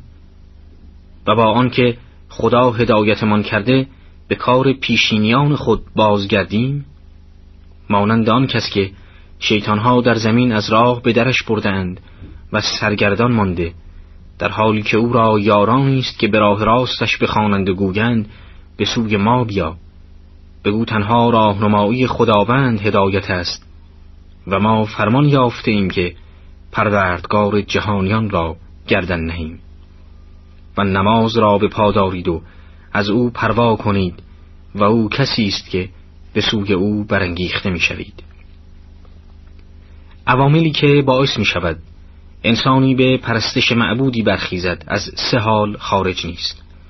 یا آن آن معبود استحقاق ذاتی برای پرستش دارد و یا آن که به خاطر دفع خطراتی که از جانب او متوجه انسان می گردد به پرستش او پرداخته می شود و حالت سوم آنکه به جهت منافع و بهرهایی که به سبب پرستش او انسان از آن بهرهمند می گردد به پرستش وی مشغول می شود و از آنجا که بتها و اسنام جاهلی هیچ گونه استحقاق و شایستگی ذاتی برای پرستش نداشته و مشتکین نیز به این نکته معترف بودند قرآن به ذکر دو سبب دیگر که مشتکان دلیلی برای پرستش بتها می‌دانستند پرداخته و این هر دو سبب را باطل می کند و میفرماید که آیا باید نیروی عقل را به کناری نهاده و از روی تعصب به کارهایی که نسلهای گذشته می‌کردند پایبند بود؟ و به پرستش موجودات بیجانی که هیچ نفعی یا زردی ندارند مشغول شد. اگر مشتکان از روی ترس یا طمع به عبادت بتها می‌پردازند اشتباه می‌کنند. زیرا این بتها که توان محافظت خود را ندارند چگونه می‌توانند به دیگران نفع و ضرری برسانند؟ و این تنها خداوند تبارک و تعالی است که بر همه هستی مسلط بوده و اگر ترس عامل پرستش است پس باید تنها خدا را پرستید و یا اگر طمع به نعمتهای گوناگون عامل پرستش است باز هم تنها باید خدا را پرستید چرا که سود و زیان همه موجودات به دست او بوده و اوست که روزی همگان را معین می نماید. در ادامه آیات برای آن که به خوبی آشکار شود صاحب اختیار تمامی هستی خداوند است چنین می آید. او کسی است که آسمانها و زمین را به حق آفرید. و روز که گوید موجود باش موجود می شود سخن او حق است. و در آن روز که در سور دمیده شود حکومت و پادشاهی از آن اوست. از پنهان آشکار آگاه است و حکیم و داناست. این آیه تکمیل کننده استدلالی است که در آیه هفتادم درباره ترک بتپرستی و عبادت خدای یگانه بیان شد. در این آیه قرآن می‌فرماید که سرآغاز پیدایش تمامی موجودات به ارادی خداوند بوده و دیگری در این کار با وی شریک نیست و از طرف دیگر پایان کار همه موجودات به سوی اوست و خداوند است که به حساب نیک و بد اعمال همگان رسیدگی خواهد کرد و در این حال از پنهان و نهان همگان با خبر است و با این سخن ضعف عقاید مشتکان را بیان می‌فرماید که گمان می‌کردند بتها در سرنوشت آنان دارای تأثیر می‌باشند. زیرا به خوبی روشن می شود که در نظام هستی هیچ صاحب اختیاری جز خداوند یگانه نبوده و پرستش غیر از او جز گمراه آشکار نمی باشد بسم الله الرحمن الرحیم. به دنبال ترجمه سوره انعام که در جلسه پیش به آیه هفتاد و سوم این سوره رسیدیم امروز نیز به ترجمه و توضیح چند آیه دیگر از این سوره می‌پردازیم. در آیاتی که قرائت شد قرآن به بیان قسمتی از زندگانی حضرت ابراهیم علیه السلام پرداخته و تیان استدلال حضرت ابراهیم را بر یکتایی و یگانگی خداوند متعال بیان می کند. قرآن در این باره میفرماید واندم که ابراهیم به پدر خود آذر گفت آیا بتها را به خدایی می‌گیری من تو را و قوم تو را در گمراهی آشکار می‌بینم. و این چونین ملکوت آسمانها و زمین را به ابراهیم نمودیم تا از اهل یقین باشد. مطابق پاره ای روایات تاریخی که در دست است نمرود پادشاه معاصر حضرت ابراهیم با توجه به پیشگویی هایی که شده بود دریافته بود که به زودی پیامبر الهی مبعوث گشته. و علیه او که ادعای خدایی می کرد قیام خواهد نمود. از این رو فرمان به کشتن خورد سالان داده بود. مادر ابراهیم برای در امان بودن فرزندش وی را در محلی خارج از شهر برده و هر روز با آن مکان رفته و از وی نگهداری می‌کرد تا آنکه ابراهیم علیه السلام به حدی رسید که توان حفاظت از خود را یافت و در این زمان به شهر رفته و با آذر به گفتگو پرداخت که در آیه هفتاد و چهارم به این گفتگو اشاره شده است. ابراهیم علیه السلام هنگامی که دریافت آذر و مردمان شهر به پرستش بتهای بیجان مشغول می باشند خطاب با آذر کرده و گفت که در گمراهی است. در این آیه آذر به عنوان اب یا پدر حضرت ابراهیم معرفی شده است. ولی باید توجه داشت که مطابق دلایل قطعی عقلی و نقلی انبیا علیهم السلام و ائمه اطهار همگی باید دارای پدران، مادران و اجداد موحد بوده باشند و از آن جمله در زیارت امام حسین علیه السلام می‌خوانیم که نور آن حضرت در اسلاب شامخه و ارهام متحره قرار داشته است بنابراین به طور یقین آذر پدر صلبی ابراهیم علیه السلام نمی باشد. از طرف دیگر کلمه اب در زمان عرب معنای وسیعی داشته و شامل عمو و جد نیز می شود. آنچنان که در آیه 133 سوره بقره از اسماعیل به عنوان یکی از پدران بنی اسرائیل یاد شده و حالان که اسماعیل عموی بنی اسرائیل می باشد نه پدر آنان در آیه 75 بیان می‌فرماید که علت که ابراهیم مذهب بتپرستان را انکار نموده است دیدن ملکوت آسمانها و زمین به ازن خداوند می باشد و بدین سبب بوده است که ابراهیم از اهل یقین شده و پی به گمراهی بتپرستان برده است. علامه تباتبایی قدس سره در تفسیر ملکوت آسمانها و زمین می‌فرماید اشیایی که ما با آن مواجه هستیم همگی مخلوق خداوند بوده و وابسته به او می باشند و این جهت انتصاب مخلوقات به خداوند ملکوت آنان است. و از این رو دیدن ملکوت اشیاء انسان را به سوی شناختن خداوند و پی بردن به یگانگی او هدایت می نماید و بدین سبب ابراهیم علیه السلام با دیدن ملکوت اشیاء و مشاهده اینکه مؤثری در نظام هستی جز خداوند متعال وجود ندارد پی به وحدانیت خداوند و بطلان عقاید مشتکین برده و از اهل یقین گردیده است. در اینامی آیات قرآن دنبالی سرگذشت حضرت ابراهیم و استدلالهای آن حضرت را بیان کرده و چنین می‌فرماید. و چون شب بر او تاریکی افکند ستاره ای را دید. گفت این پروردگار من است. و چون فرو رفت گفت من زوال پذیران را دوست ندارم. آیه بعد ادامه می دهد و چون ماه را در حال تابیدن دید گفت این پروردگار من است. و چون فرو شد گفت اگر پروردگارم مرا هدایت نکند از گروه گمراهان خواهم شد. پس چون خورشید درخشنده را دید گفت این پروردگار من است این بزرگتر است. و چون فرو شد گفت ای قوم من از آنچه شما شریک خداوند قرار می دهید بیزارم. حضرت ابراهیم پس از گفتگو با عمویش آذر به میان مردم رفته و مشاهده کرد که گروهی از مردم به پرستش ستاره ای مشغول می باشند.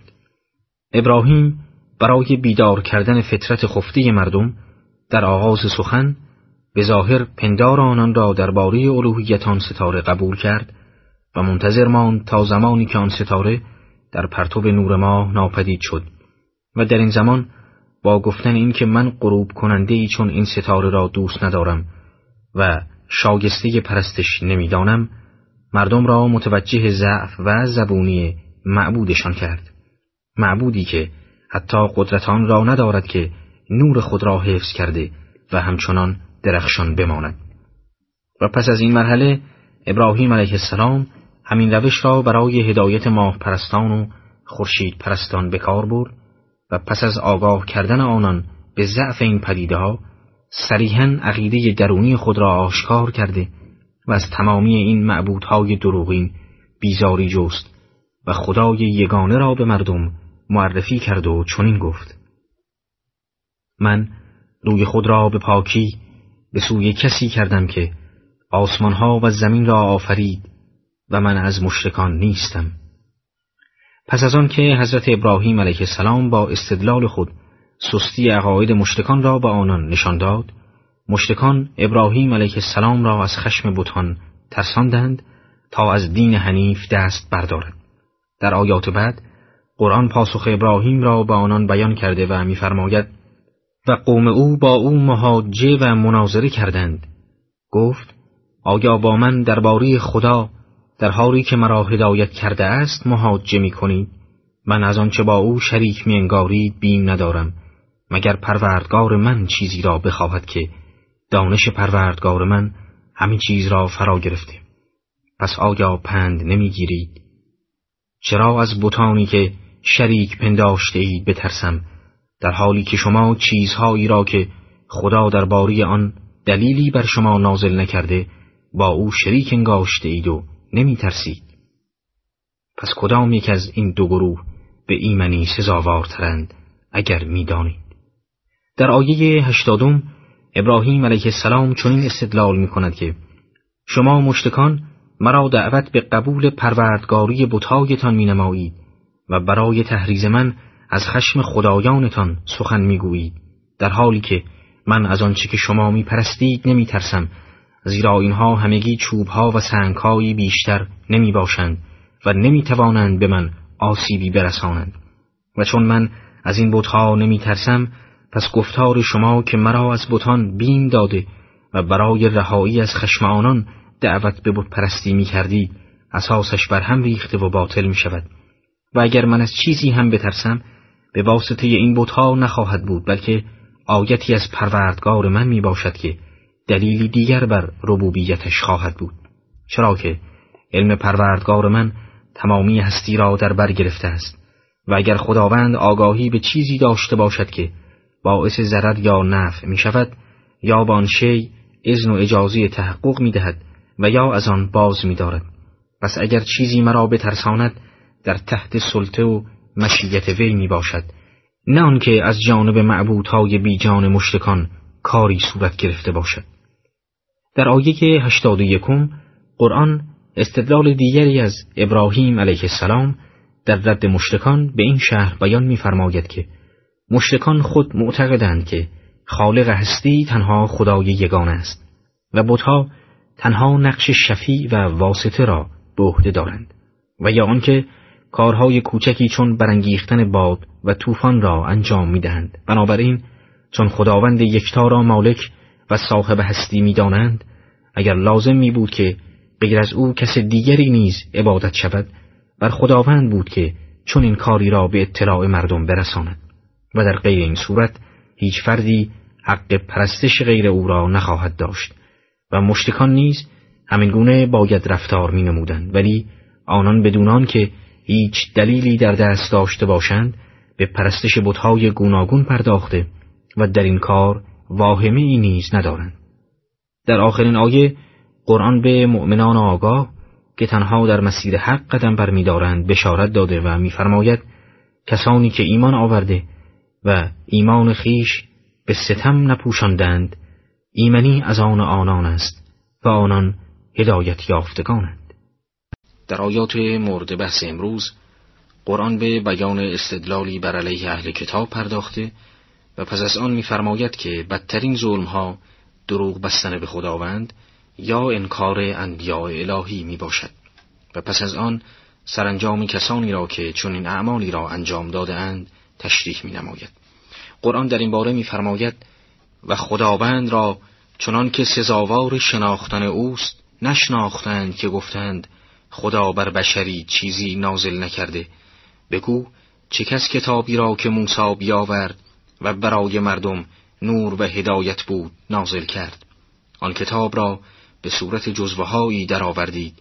قسمتی را آشکار و بسیاری از آن را نهان می کنید و مطالبی به شما تعلیم داده شده که نه شما و نه پدرانتان از آن با خبر بودید.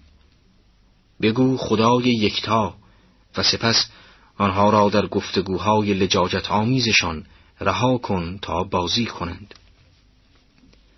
در شعن نزول این آیه در تفسیر مجموع بیان از ابن عباس چنین روایت شده است که جمعی از یهودیان به حضرت رسول صلی الله علیه و آله و سلم گفتند ای محمد آیا خداوند کتابی بر تو فرستاده است؟ پیامبر فرمودند آری. آنها گفتند به خدا سوگند که خداوند هیچ کتابی از آسمان فرو نفرستاده است. با توجه به این شعن نزول به خوبی آشکار می گردد که یهودیان عصر پیامبر برای آنکه اساس اسلام را تضعیف کرده و روحیه مشرکان را تقویت نمایند از سابقه دینی خود سوء استفاده کرده و گفتند در هیچ یک از شرایع آسمانی کتابی بر پیامبران نازل نشده است و با این گفته سعی داشتند تا چنین وانمود سازند که قرآن از جانب خداوند نمی باشد. در پاسخ این توطعه قرآن نخست میفرماید که این چنین افرادی خداوند را چنان که شایسته آن است نشناختند زیرا که خداپرستان واقعی به خوبی می‌دانند که از لوازم ضروری الوهیت خداوند آن است که انسان را پرورش داده و به سوی راه راست هدایت نماید و این عمل از راه فرستادن پیامبران در زمانهای مختلف و نازل کردن کتابهای آسمانی صورت گرفته است و بهترین شاهد بر این مدعا کتابهای آسمانی است که پیش از این نازل شده و یهود به خوبی از آن آگاهی دارند و از آن جمله تورات است که کتاب دینی آنان می باشد و شاهد دیگری بر که خداوند انسان را به مسیر سعادت و طریق رستگاری هدایت کرده وجود معارف بلندی است که دست عقل از رسیدن به آن کوتاه بوده و اگر خداوند از طریق انبیا این معارف را در دسترس بشر قرار نمی‌داد انسان هرگز به آن مطالب پرارزش دست نمییافت این دو دلیل به خوبی نشانگر ارتباط انبیاء الهی با خداوند از یک طرف و از طرف دیگر دلیل بر نزول کتب آسمانی که در بردارنده معارف الهی است می باشد. در ادامه آیات خداوند به بیان خصوصیات قرآن پرداخته و میفرماید و این کتابی است پربرکت که ما آن را نازل کردیم و تصدیقگر آنچه پیش از آن آمده می باشد و برای آن است که مردم ام القرا و هر کرا در اطراف آن است انذار دهی. آنها که به روز باز پسین ایمان می آورند بدان نیز ایمان آورده و مراقب نماز خیش هستند. این آیه پاسخی به گفتار یهودیان می باشد که برای تضعیف اسلام می گفتند خداوند هیچ کتابی را نازل نکرده است. در این آیه با بیان این که قرآن کتاب پربرکتی است هدف از نزول قرآن را انذار و ترسانیدن مردم بیان می نماید تا با توجه یافتن به خداوند و روز جزا ایمان آورند و از شقاوت رهایی پیدا کنند. منظور از کلمه ام القرا در این آیه که به معنی مادر قریه ها می باشد شهر مکه است و علت این نامگذاری این است که اصل و آغاز پیدایش تمام خشکی ها روی زمین شهر مکه می باشد و در روایات متعددی می‌خوانیم که خشکی های زمین از زیر خانه کعبه گسترش یافتند و از آن روز در روایات به نام روز دهول ارز یا گسترش زمین یاد شده است. با توجه به این مطلب روشن می شود که منظور از کلمه منحوله ها سایر نقاط کره زمین می باشد نه فقط اطراف شهر مکه و از این رو این خود دلیلی بر جهانی بودن دعوت قرآن و رسالت پیامبر اکرم می باشد. در ادامه آیات قرآن درباره کسانی که به دروغ به خداوند نسبتی داده تا پندارهای باطل خود را به اثبات رسانند میفرماید و ستمکارتر از آنکه دروغ بر خداوند ساخته کیست یا چنین گوید که به من وحی شده در حالی که چیزی به او وحی نشده یا گوید به زودی من نیز مانند آنچه خدا نازل کرده نازل می کنم اگر ببینی آندم که ستمکاران در گردابهای مرگند در حالی که فرشتگان دستهای خود را گستردند که جانهای خود را بیرون کنید امروز به سبب آنچه به ناحق باری خداوند گفتید و از آیات او سرکشی می کردید به عذاب خار کننده ای جزا داده می شوید. شما تک تک چنان که نخستین بار خلقتان کرده ایم پیش ما آمده اید و آنچه را به شما عطا کرده بودیم پشت سر گذاشته اید و با شما واسطه هایتان را که میپنداشتید در عبادت شما شریکند نمی بینیم روابط شما گسسته و آنچه میپنداشتید از شما گم شده است. در این دعایه قرآن چند گروه را به عنوان ظالمترین مردم معرفی می کند. دستی نخست کسانی هستند که بر خدا دروغ بسته و آیات الهی را تحریف می نمایند. دستی دوم آنها که ادعای نبوت می کنند بدون آنکه ارتباطی با خداوند داشته باشند. دستی سوم آنهایی هستند که برای انکار نبوت پیامبر و اعجاز قرآن و یا از روی استهزا می‌گویند ما هم می توانیم چنین کتابی را تهیه کنیم. قرآن این گروه ها را ظالمتر از همه معرفی می نماید زیرا که نه تنها خود در گمراهی هستند بلکه باعث می گردند تا عده دیگری از مردم نیز گمراه شده و به خداوند شرک آورده و انبیاء او را انکار نمایند و در نتیجه برای همیشه قابلیت بخشیده شدن از جانب خداوند را از دست داده و در عذاب الهی جاودان بمانند زیرا که شرک گناهی است که مطابق آیات مختلف قرآن و از آن جمله آیه 48 و 116 سوره نسا مورد مغفرت و بخشش در آخرت واقع نمی شود مگر آنکه انسان پیش از مرگ از آن توبه نماید. برخلاف سایر گناهان که پس از مدتی عذاب دیدن و پاک شدن فرد گناهکار مورد بخشش واقع شده و می‌تواند به بهشت داخل شود.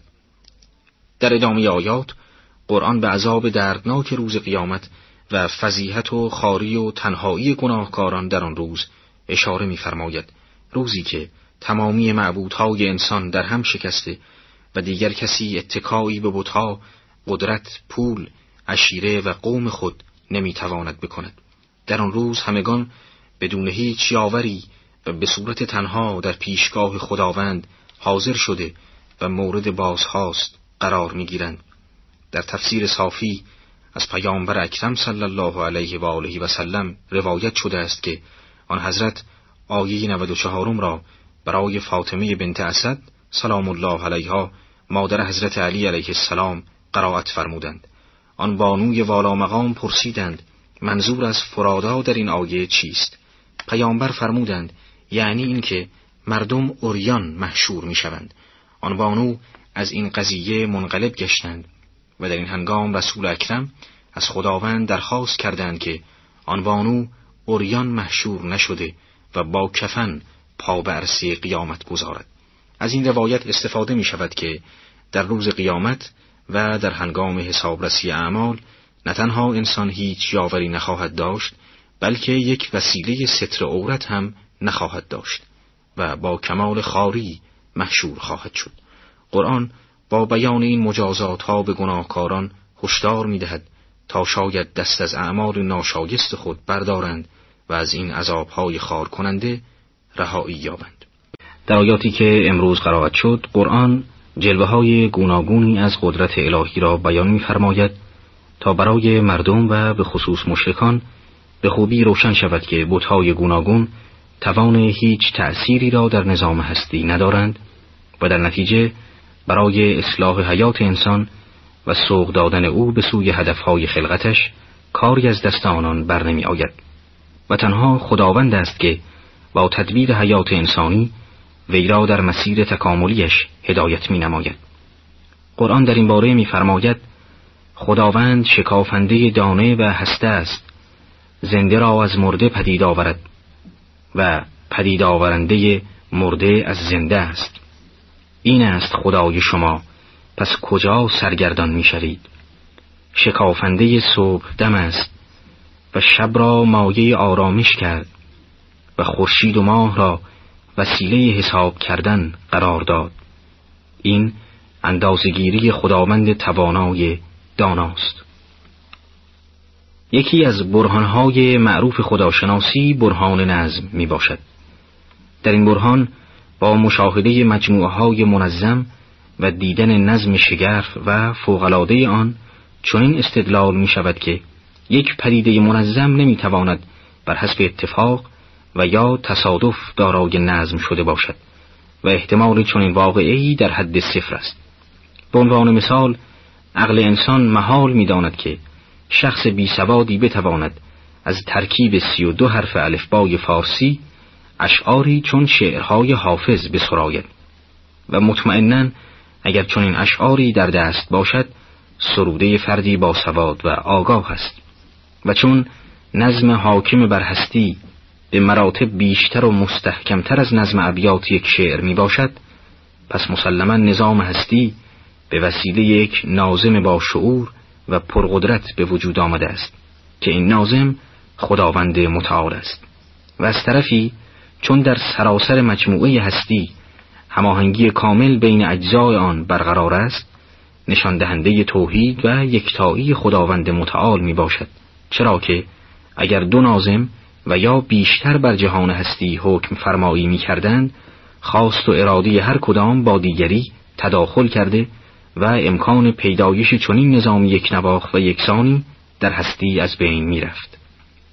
قرآن با توجه دادن مردم به پدیده های اطراف آنان چون سبز شدن دانه، هسته و پیدایش مرده از زنده و زنده از مرده و همچنین تذکر نظم دقیق حاکم بر کهکشانها و خورشید و ماه که وسیله اندازگیری شب و روز، ماه و سال می باشند مردم را دعوت به تفکر در هستی می نماید تا از این راه پی به وجود خداوند متعال برده و از سرگردانی و گمراهی رهایی یابند. زیرا که هر کس چنین نظامی را مشاهده نماید به خوبی در میابد که صاحب حقیقی عالم خداوند بوده و بتهای بیجان یا قدرتهای محدود و ثروتهای فانی هیچ کدام شایسته توجه را ندارند. در تفسیر صافی در زیل آیه 95 از امام صادق تعویل بسیار جالبی درباره این آیه روایت شده است که حب تینت مؤمنین است که خداوند بر آن محبت را نهاده است و نوا تینت کافرین است که از هر خیری دور می باشند و هسته از این رو نوا نام نهاده شده است که از کلمه نعا می باشد و به معنای دور بودن از هر خیری است و در ادامه خداوند فرموده است که مرده را از زنده و زنده را از مرده خارج می کند. در ادامه آیات قرآن به یکی دیگر از نمونه های نظم هستی اشاره نموده و میفرماید اوست که ستارگان را برای شما پدید آورد تا بدان در تاریکی های خشکی و دریا راه یابید. ما نشانه ها را برای گروهی بیان کردیم که می‌دانند. ستارگان و کهکشان های گوناگون که از عظمت خارق‌العاده‌ای برخوردار هستند و با تمام پیشرفت‌های علمی بشر هنوز پرده از روی اسرار آنها برداشته نشده و تمامی آنها کشف نشدند یکی دیگر از نشانهای توحید خداوند می باشد و در آیه 97 با اشاره به این مجموعی شگفتانگیز و کاربرد آن برای راهیابی در شب خداوند انسان را دعوت به تفکر و اندیشه می نماید تا از این راه متوجه ضعف خود و عظمت خداوند شده و در راه ایمان قرار گیرد.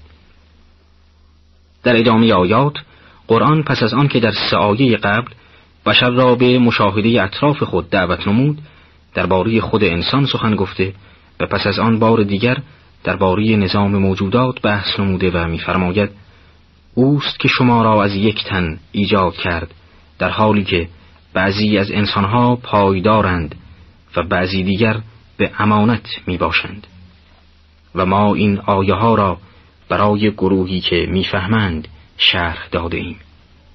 اوست که از آسمان آبی فرود آورد. آیه ادامه می دهد و رویدنی های گوناگون را بدان رویانیدیم و از آن سبزی پدید آوردیم و از آن دانه های برهم نشسته و از شکوفه نخل خوشه های آویخته پدید کردیم و باغها از تاکها زیتون و انار شبیه به یکدیگر و بیشباهت پدید آوردیم. میوه آن را هنگام میوه آوردن بنگرید که در اینها برای گروهی که ایمان میآورند نشانه است. در آیه 98 با بیان اینکه تمامی افراد بشر از یک انسان که حضرت آدم علیه السلام باشد آفریده شده اند میفرماید جمعی از افراد بشر مستقر هستند و جمعی مستودع و مراد از این تعبیر این است که آفرینش پاره از انسانها تکمیل شده است و در روی زمین مستقر بوده و به زندگانی مشغول می باشند و گروه دیگر به صورت نطفه در صلب پدران به امانت می باشند تا آنکه پس از طی مراحل لازم پا به عرصه زمین گذارند و این نظم در آفرینش انسان خود یکی دیگر از نشانه های توحید خداوند برای آنان است که در اجزای هستی به تفکر می پردازند. در تفسیر صافی از امام باغر علیه السلام در زیل این آیه چنین روایت شده است که مراد از مستقر کسی است که ایمان در قلبش استقرار یافته است و هرگز از آن جدا نمی شود و مراد از مستودع کسی است که ایمان مدت زمانی در قلب وی به امانت بوده و پس از مدتی آن را از دست می دهد. در روایت دیگری از امام کاظم علیه السلام نقل شده است که خداوند ایمان آریتی افراد را اگر بخواهد در قلب آنان تکمیل نموده و مستقر میگرداند و اگر بخواهد سلب می نماید. با توجه به این روایات اهمیت رعایت موازین و دستورات شرعی به خوبی روشن می گردد چرا که در صورت نافرمانی های مکرر که نشانه ایمان آریتی و ناقص است ممکن است که انسان به طور کلی ایمانش را از دست بدهد و به شقاوت ابدی گرفتار آید. از این رو باید در تمامی حالات مراقبت دائمی و محاسبه دقیق از اعمال و سرزنش نفس به خاطر نافرمانی هایش سعی در راه تهذیب نفس شود تا با رحمت الهی ایمان در قلبها استقرار یافته و استوار گردد. قرآن در آیه صدم پس از آنکه آیات گوناگونی که نشانگر یکتایی خداوند می باشد بیان شد درباره مشتکان میفرماید برای خدا از جن شریکانی قرار دادند در حالی که خداوند همه آنان را آفریده است و از روی جهل برای او پسران و دخترانی ساختند. خداوند منزه است و از آنچه وصف می کنند برتر است. در این آیه خداوند بیان می‌فرماید که گروهی از مشرکان عرب پاری از اجنه را برای خداوند شریک قرار دادند. با آنکه هر کس که اندک تفکری در آیات گوناگون هستی بنماید پی به یکتایی خداوند می‌برد. از طرف دیگر گروهی از آنان برای خداوند فرزندانی قرار داده و خدا را چون انسانی تصور کردند. با آنکه اگر چنین باشد باید موجودی جسمانی بوده و هیچ موجود مادی و جسمانی نمی‌تواند برای همیشه پایدار و برتر از تمامی مخلوقات باشد و چون این حالتی منافات با الوهیت و خالقیت خداوند متعال دارد و از این رو در این آیه قرآن خداوند را منزه از تمامی این پندارها معرفی می نماید بسم الله الرحمن الرحیم. در آیاتی که امروز قرائت شد قرآن خداوند را از پیرایه فرزند داشتن بری دانسته و پس از آن با بیان صفات حق تعالی مردم را دعوت به تفکر و پرهیز از کجروی نموده و پس از آن با دعوت پیامبر به استقامت در راه هدایت مردم با بیان اینکه انسان در کارهایش مختار می باشد درباره مشرکین میفرماید که اینان با سوء اختیار خود به شرک گراییده و مسئول عواقب آن نیز خود هستند.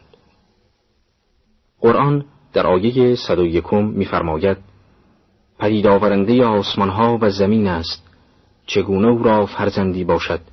در حالی که او را همسری نیست و همه چیز را آفریده است و او به همه چیز داناست.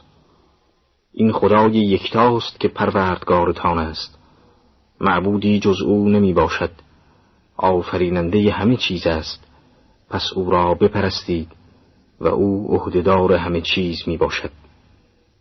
آیه بعد ادامه می دهد چشمها او را در نمی یابد و او چشمها را در می یابد و او لطیف و آگاه است. در آیه 101 استدلال دیگری در اثبات یکتایی خداوند و منزه بودن حق تعالی از فرزند داشتن بیان شده است. قرآن نخست می‌فرماید خداوند بدیع السماوات و الارض می باشد یعنی اینکه آسمان ها و زمین و هر آنچه در بین این دو و در عالم هستی وجود دارد توسط خداوند به وجود آمده است. بدون آنکه در قبل موجود بوده باشد. بنابراین در مرتبه قبل از ابداع موجودات برای خداوند نه همسری بوده است و نه فرزندی. و پس از ابداع هم هرچه که موجود شده مخلوق اوست و رابطش با خداوند رابطه خالق و مخلوق است.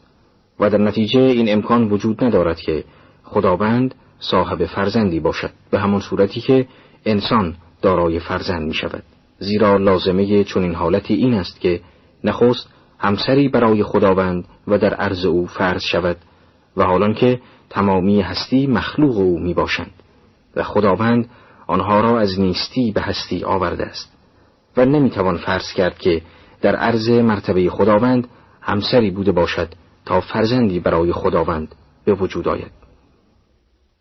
در آیه 103 برای تأکید این مطلب که خداوند از ماده و جرم تشکیل نشده تا به مانند انسان دارای همسر و فرزندی باشد می‌فرماید که چشمها او را در نمییابد و با این سخن صریحا بیان می‌فرماید که خداوند جسم نیست زیرا یکی از خصوصیات مهم هر جسمی آن است که دارای ابعاد سگانه بوده و از کیفیات مختلفی چون رنگ و مانند آن برخوردار است.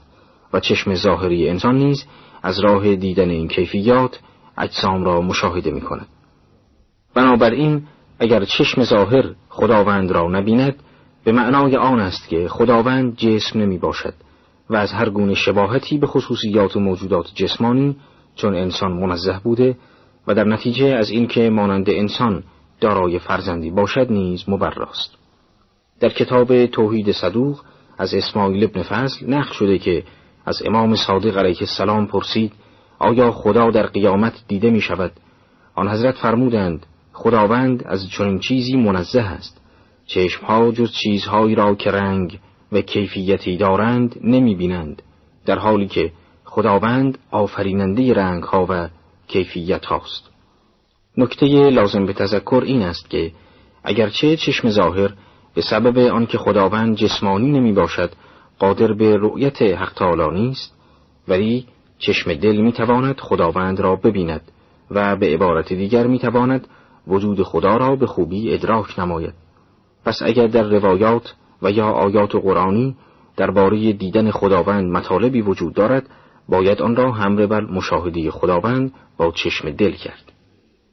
در تفسیر المیزان از کتاب معانی الاخبار از هشام که یکی از صحابه امام صادق می باشد روایت شده است که معاویت ابن وحب از آن حضرت پرسید ای فرزند پیامبر چه می‌گویی در مورد خبری که درباره رسول خدا وارد شده که او خداوند را دید؟ به چه صورت دید؟ و همچنین در خبر دیگری از آن حضرت نقل شده که مؤمنان در بهشت پروردگار خود را می‌بینند. به چه شکل خواهند دید؟ امام صادق تبسمی کرده و فرمودند ای معاویت ابن وحب چقدر زشت است که انسان هفتاد یا هشتاد سال عمر کند در ملک خدا زندگی کند و نعمت او را بخورد اما درست او را نشناسد. ای معاویه پیامبر هرگز خدا را با این چشم ظاهر مشاهده نکرد. مشاهده بر دو گونه است مشاهده با چشم دل و مشاهده با چشم ظاهر. هر کس مشاهده با چشم دل را بگوید درست گفته و هر کس مشاهده با چشم ظاهر را بگوید دروغ گفته و به خدا و آیات او کافر شده است. زیرا پیامبر فرمود هر کس خدا را شبیه خلق بداند کافر است. در ادامه آیات قرآن مردم را دعوت به تفکر و اندیشه نموده تا از این طریق به رستگاری دست یابند. قرآن در این باره در آیه 104 و سه آیه بعد می‌فرماید دلائل روشن از سوی پروردگارتان برای شما آمد. پس هر که ببیند به سود خود اوست و هر که از دیدن آن چشم بوشد به زیان خود اوست و من بر شما نگاهبان نیستم.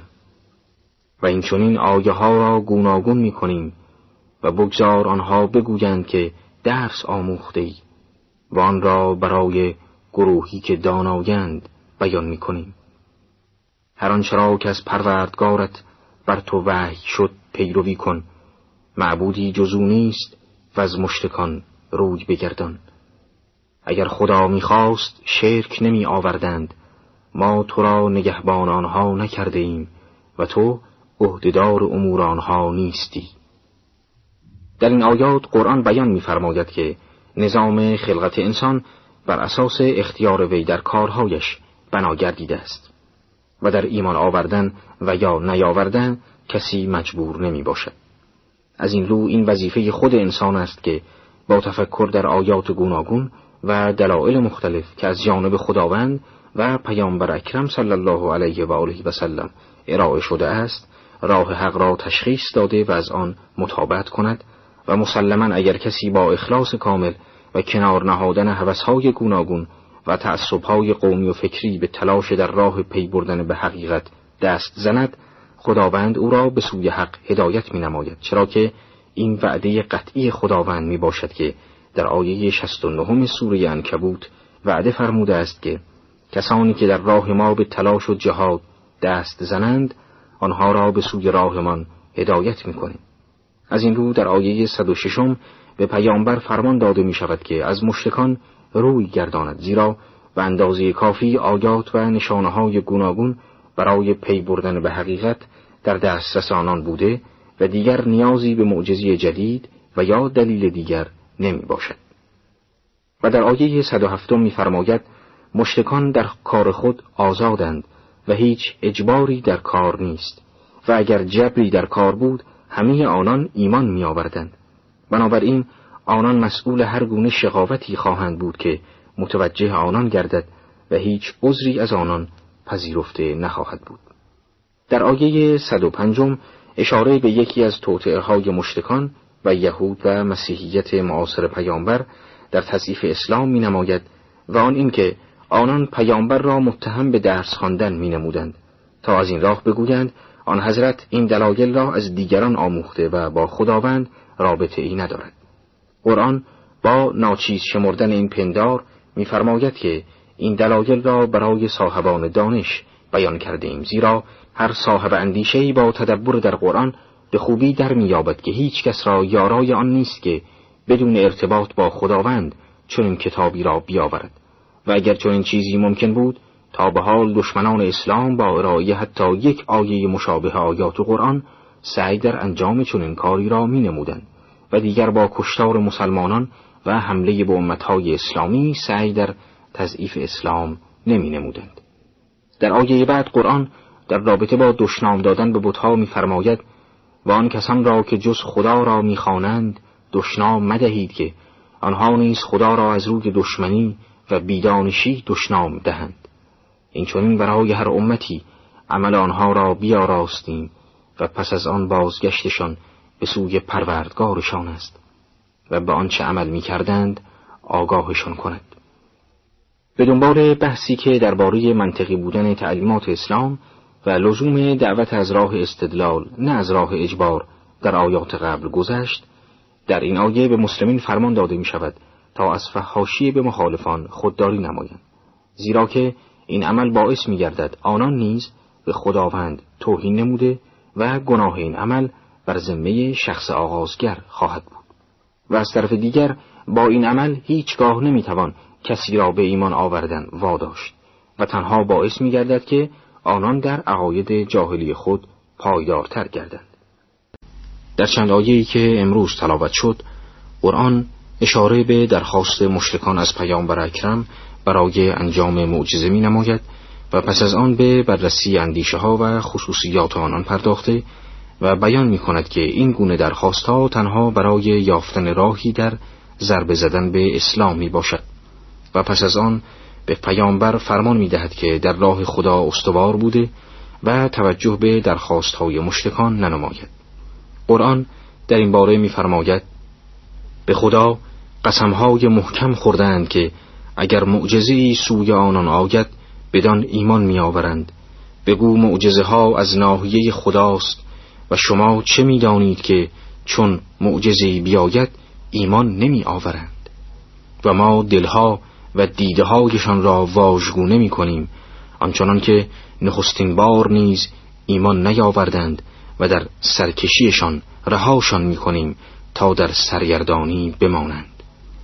اگر فرشتگان را بر آنها نازل کنیم و مردگان با ایشان سخنگویند و همه چیزها را گروه گروه نزد آنها جمع آوریم هرگز بدان ایمان نمی آورند مگر آنکه خدا بخواهد ولی بیشتر آنها نمی‌دانند در شعن نزول این آیات روایت شده است که عدهای از قریش خدمت پیامبر اکرم صلی الله علیه و آله و سلم رسیدند و گفتند تو برای موسی و عیسی معجزات مهمی نقل می‌کنی.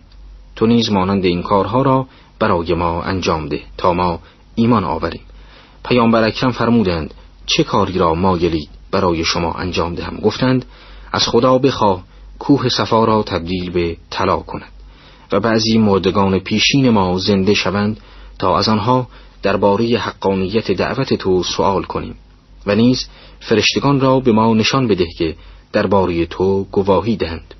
پیامبر فرمودند اگر بعضی از این کارها را انجام دهم ایمان می آورید گفتند به خدا سوگند چون این خواهیم کرد. از این رو پیامبر آماده دعا کردن شدند ولی قبل از آن که چون این تقاضایی را از خدا بفرمایند جبرئیل علیه السلام این آیات را نازل کرد که اینان حتی اگر چون این معجزاتی نیز انجام گیرد ایمان نمی آورند و از عقاید جاهلی خود دست بر نخواهند داشت. قرآن در آیه 110 دلیل این تعصب مشتگان را این چنین بیان می‌فرماید که قلبهای آنان واژگون شده و توان درک حقیقت را ندارند. زیرا مشتکان در آغاز بعثت پیامبر و نزول قرآن با دیدن معجزات گوناگون از آن حضرت حاضر به ایمان آوردن نشده و در حفظ مقام و ریاست خود کوشیدند. و اگر آنها حقیقتا در جستجوی حق می بودند لحظه در ایمان آوردن درنگ نمی کردند بنابراین انجام معجزات جدید برای این گونه افراد بیهوده بوده و نتیجه در هدایت آنان نخواهد داشت. چرا که آنان در فساد و فحشا آنقدر پیش رفته بودند که چشم دل آنها از دیدن حقایق برای همیشه محروم و امکان هدایت آنان بدین سبب از بین رفته بود و قرآن از این حالت آنان تعبیر به واژگونه شدن قلب نموده است. در ادامه آیات قرآن درباره دشمنان اسلام و پیامبر می‌فرماید و این چنین برای هر پیامبری دشمنی از شیاطین جن و انس نهادیم که گفتار بی اساس را برای فریب به صورت پنهانی به یکدیگر می گفتند. اگر پروردگار تو می‌خواست چنین نمی کردند پس ایشان را با تهمتهایشان به حال خود واگذار آیه بعد ادامه می دهد و نتیجه این خواهد شد که قلبهای کسانی که به روز رستاخیز ایمان ندارند با آن گفتارهای بی اساس ماگل می گردد و به آن راضی می شوند و هر آنچه که بخواهند می کنند. در آیه 112 هم قرآن بیان می‌فرماید که سنت الهی بر این اساس است که افراد در اعمال خود از آزادی و اختیار برخوردار باشند و بر این اساس همیشه گروهی کجرفتار به دشمنی و مخالفت با پیامبران برخواستند و پیامبر اکرم نیز از این ویژگی برخوردار بوده و از دشمنی گروهی از جنیان و انسانها برخوردار بودند و در ادامه به یکی از روش های تبلیغی پیروان باطل که تهمت زدن و پیرایه بستن بر حق می باشد اشاره نموده و میفرماید که اینان را به حال خود رها کن چرا که به خاطر تهمت هایی که می‌زنند برای همیشه از سعادت هدایت محروم و به پیمودن راه شقاوت شادمان می‌شوند که نتیجه چنین حالتی جز عذاب دوزخ نخواهد بود. در ادامه آیات قرآن میفرماید چگونه جز خدا داوری بجویم و اوست که این کتاب را که در بردارنده همه چیز است به شما نازل کرده و آنها که کتاب به آنان داده ایم می‌دانند که این کتاب به حق از پروردگار تو نازل شده. بنابراین هرگز از تردید کنندگان مباش. و گفتار پروردگار تو با راستی و عدل به پایان رسید. هیچ دگرگون کننده ای برای کلمات او نمی باشد و او شنونده داناست. در این آیات که نتیجه آیه های قبل می باشد قرآن میفرماید با این همه آیات روشنی که در زمینه توحید و حقانیت اسلام بیان شد دیگر راهی برای تردید وجود ندارد و نمی‌توان برای ایمان نیاوردن به اسلام بهانه و عذری آورد چرا که مشرکان با دیدن معجزات پیامبر و اهل کتاب با مشاهده قرآن همگی به خوبی دریافته و می‌دانستند که اسلام بر حق بوده و راه های دیگر طریق باطل می باشد و برای تمام شدن حجت بر مخالفان اسلام قرآن خداوند را به عنوان حکم و داور معرفی می نماید چرا که او به همه پنهانها آگاه است و از سخنان مخفی با اطلاع و دیگر کسی نمی تواند در مواجهه با چنین داوری با آنکه در درون آگاه به حقانیت اسلام است در ظاهر اظهار بی اطلاعی و تردید نماید تا از این راه بتواند پایگاه دنیوی خود را مستحکم کند.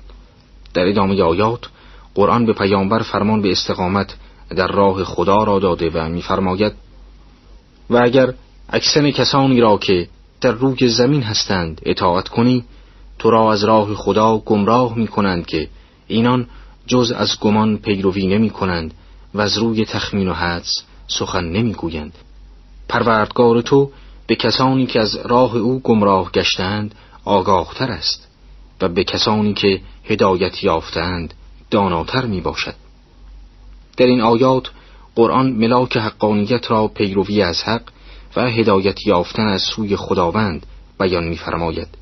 نه آنکه هر گروهی جمعیتش بیشتر باشد به حق نزدیکتر است و این سخن برای آگاه کردن افراد ساده است که از مشاهده کسرت گمراهان دچار واهمه میگردند و با خود می‌گویند که اگر راه اسلام بر حق است پس چرا این گروه عظیم متوجه حقانیت آن نگردیده و در گمراهی می باشند.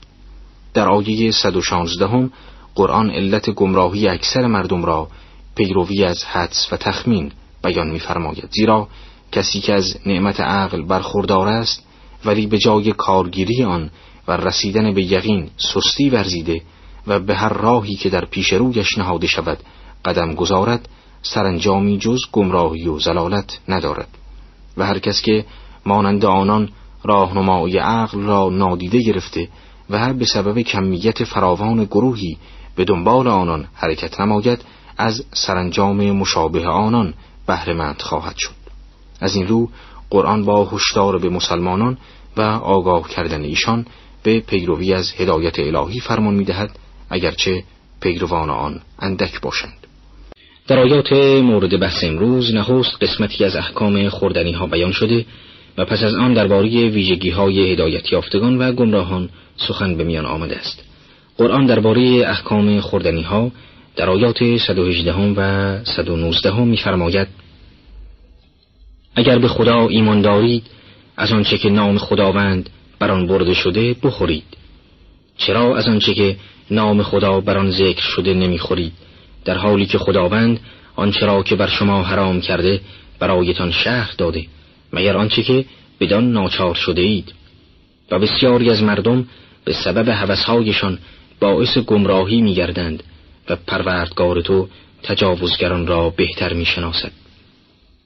در احکام اسلامی استفاده از پاره خوردنی ها حرام شده است و از آن جمله خوردن شراب، خون، مردار و میته می باشد در مورد حیوانات حلال گوشت نیز اگر بر طبق احکام اسلام ذبح شوند گوشتشان قابل خوردن می باشد ولی اگر یکی از شرطهای لازم ذبح رعایت نشود گوشت این حیوانات حرام بوده و قابل خوردن نمی باشد و از جمله شرایط لازم ذبح آن است که در هنگام سربریدن نام خداوند بر زبان قصاب رانده شود در آیه 118 هم این حکم بیان شده و در آیه بعد با تأکید مجدد بر آن موارد استرار را از این حکم مستثنا می نماید.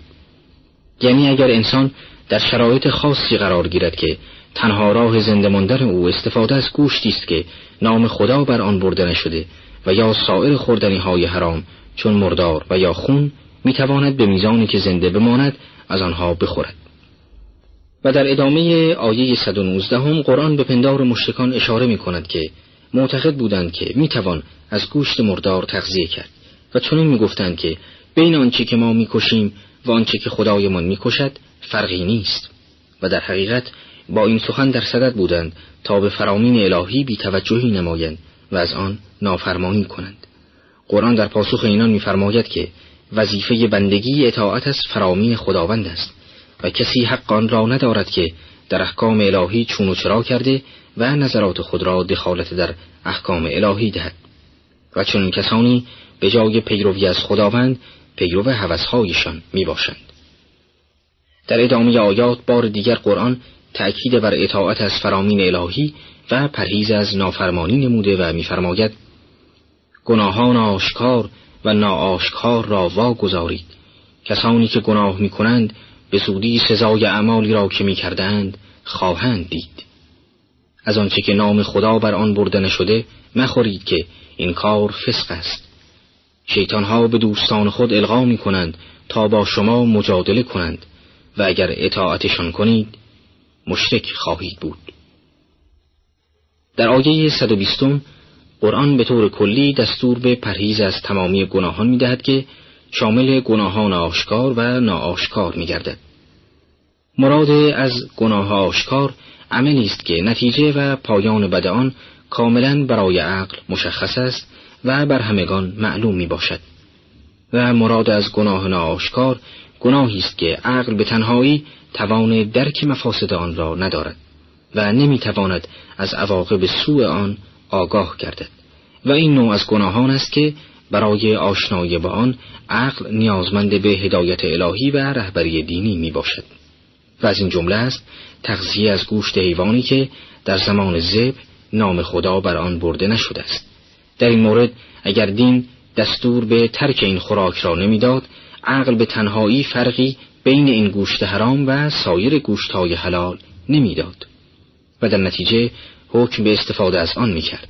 ولی چون شارع مقدس حکم به تحریم چنین غذایی را داده است و احکام شرع نیز پیرو مصالح و مفاسد واقعی می باشد در نتیجه به سبب راهنمایی دین عقل نیز حکم به پرهیز از چنین غذایی را می دهد و این مسئله در مورد تمامی احکام شرعی که عقل نمی‌تواند درباره آنها حکم مستقلی داشته باشد جریان دارد.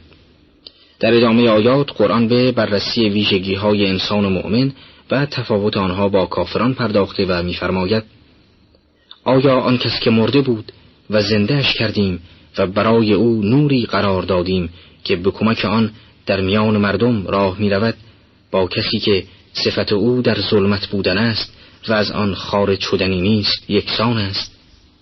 این گونه برای کسانی که کافر شدهاند اعمالشان زینت داده شده است. انسان قبل از آن که مشمول هدایت الهی واقع گردد مانند مرده است که از نعمت حیات محروم بوده و از هر گونه احساس و حرکتی بی بهره است. ولی پس از آن که ایمان آورد و به خدا و رسول گروید مانند فرد زندهی خواهد بود که پس از مدتی بیجان بودن از نعمت حیات بهرهمند شده و می‌تواند خیر و شر خود را تشخیص دهد و در صدد پیشرفت معنوی خود براید در طرف مقابل کافر به سبب آنکه ایمان نمی آورد برای همیشه در ظلمتهای کفر و جهد سرگردان خواهد بود و به مانند مرده می شود که قدرت به دست آوردن خیرات را نداشته و در عین حال باعث جلب آلودگی های مختلف می گردد. در ادامه آیات قرآن درباره مخالفان دعوت انبیا میفرماید بدینسان در هر دهکده بزرگان بدکار آن را نهادیم تا در آن نیرنگ کنند و جز با خودشان نیرنگ نمی کنند ولی نمی‌فهمند و چون آیه سویشان آید گویند هرگز ایمان نیاوریم مگر آنکه مانند آنچه به پیامبران دادهاند به ما نیز بدهند. خداوند بهتر داند که پیامبری خیش را در کجا نهد. کسانی که به گناه پرداختند به زودی نزد خدا برای نیرنگ هایی که می کردند خفت و عذاب سختی به آنها خواهد رسید.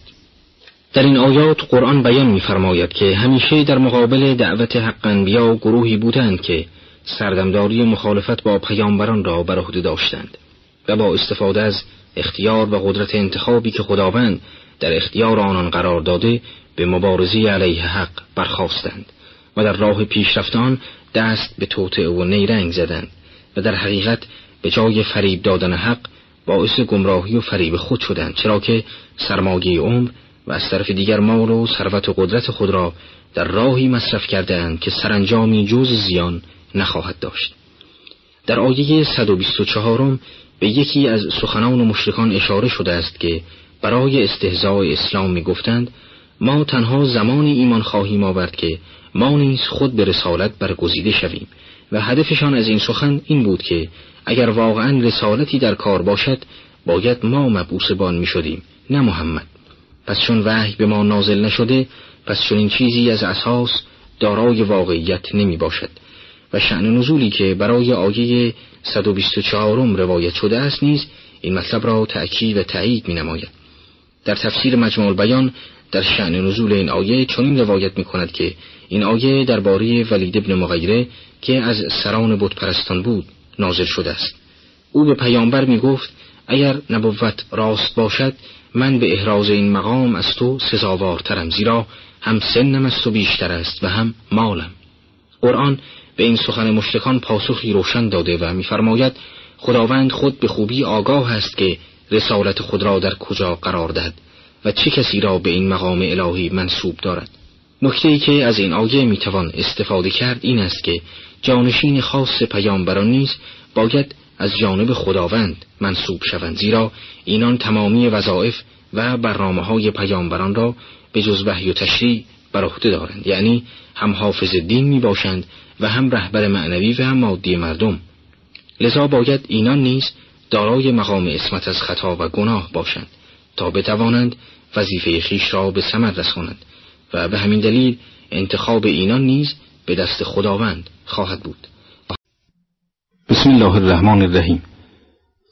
در آیاتی که امروز تلاوت شد قرآن پیرامون هدایت الهی سخن گفته و پس از آن درباره سرانجام مشرکان در قیامت و گفتار آنان در آن روز و همچنین فرجام نیکوی مؤمنان سخن می‌گوید.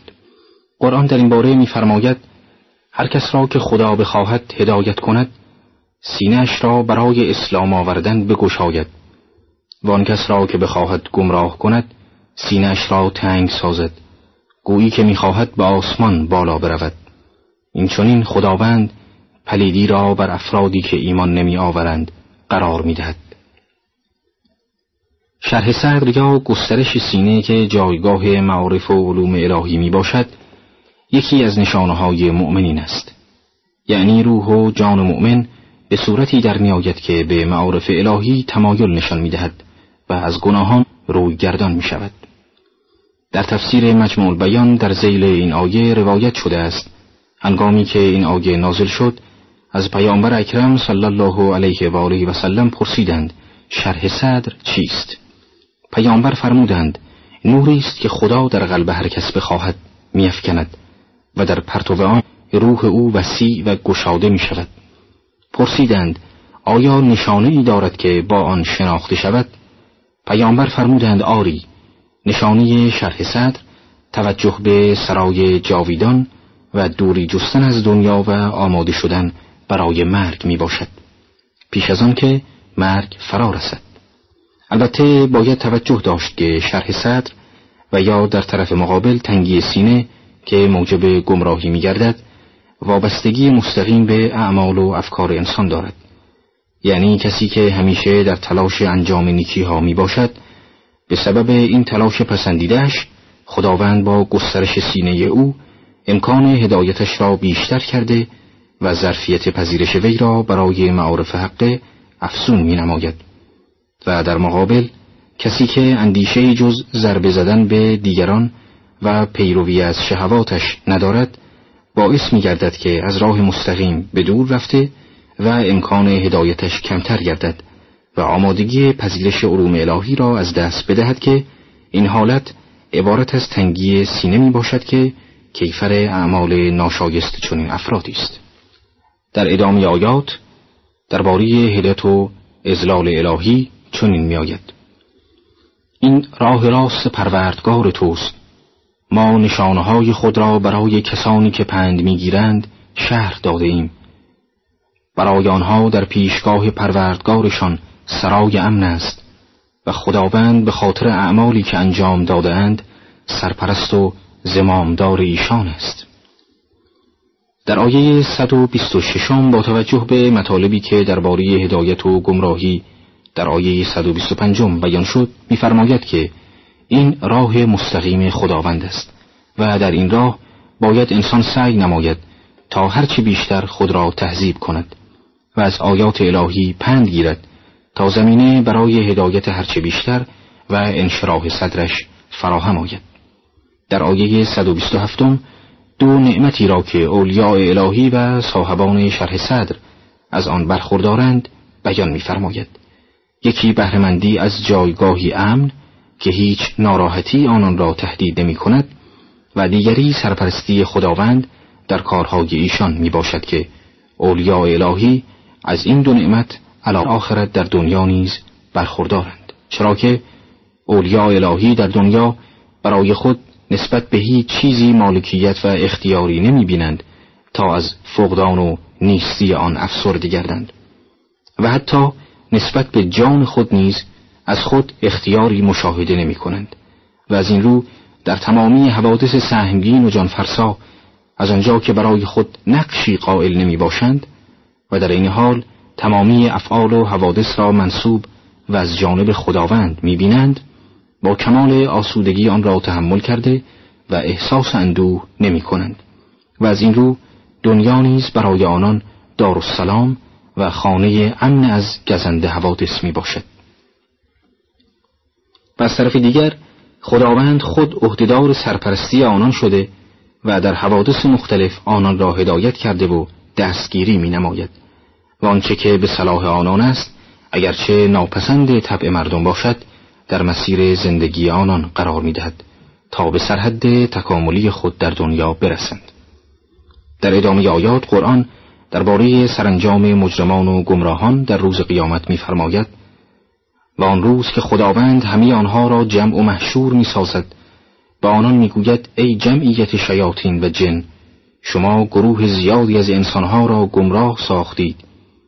دوستان و پیروان آنها از میان انسانها می‌گویند پروردگارا هر یک از ما دو دسته از دیگری استفاده کردیم و به عجلی که برای ما مقرر داشته بودی رسیدیم.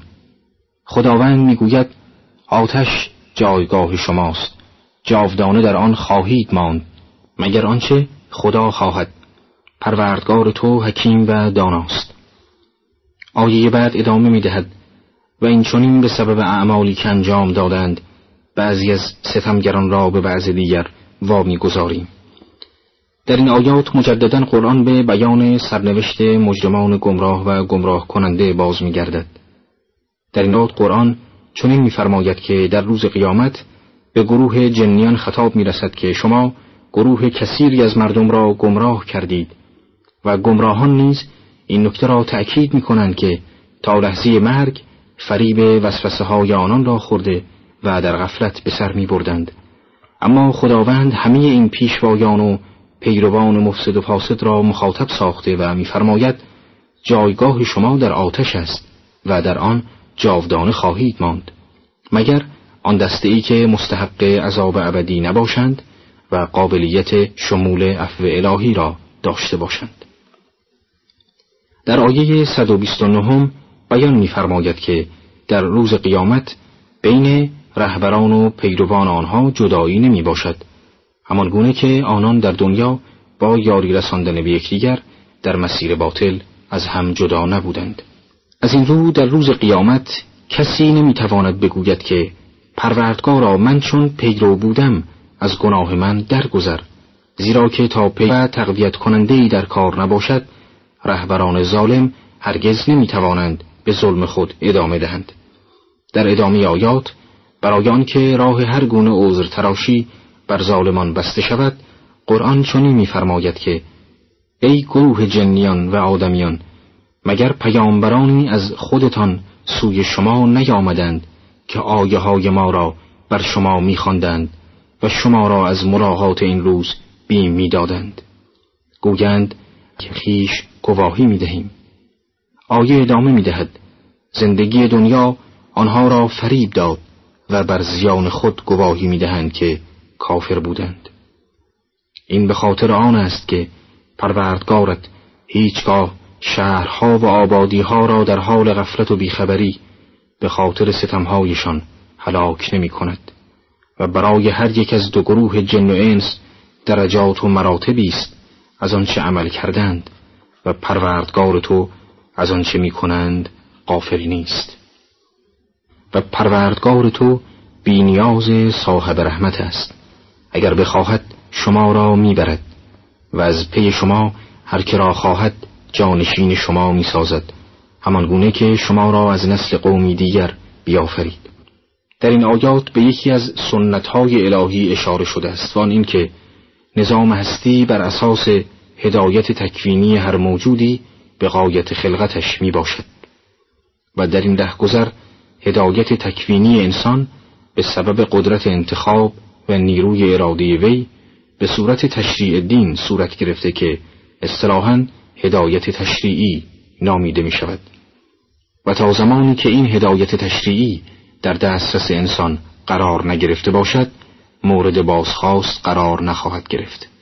در آیه صد و سیوم با بیان اینکه فرستادگان الهی با ابلاغ فرمان خداوند و هشدار به مردم درباره عذاب آخرت می‌فرماید که حجت بر آنها تمام شده و راه عذر تراشی ندارند و اگر اینان عذاب می‌شوند عملی برخلاف سنت آفرینش نمی باشد زیرا که آنان از احکام و فرامین خداوند قافل نبوده و ادیان الهی در دسترس آنان بوده است.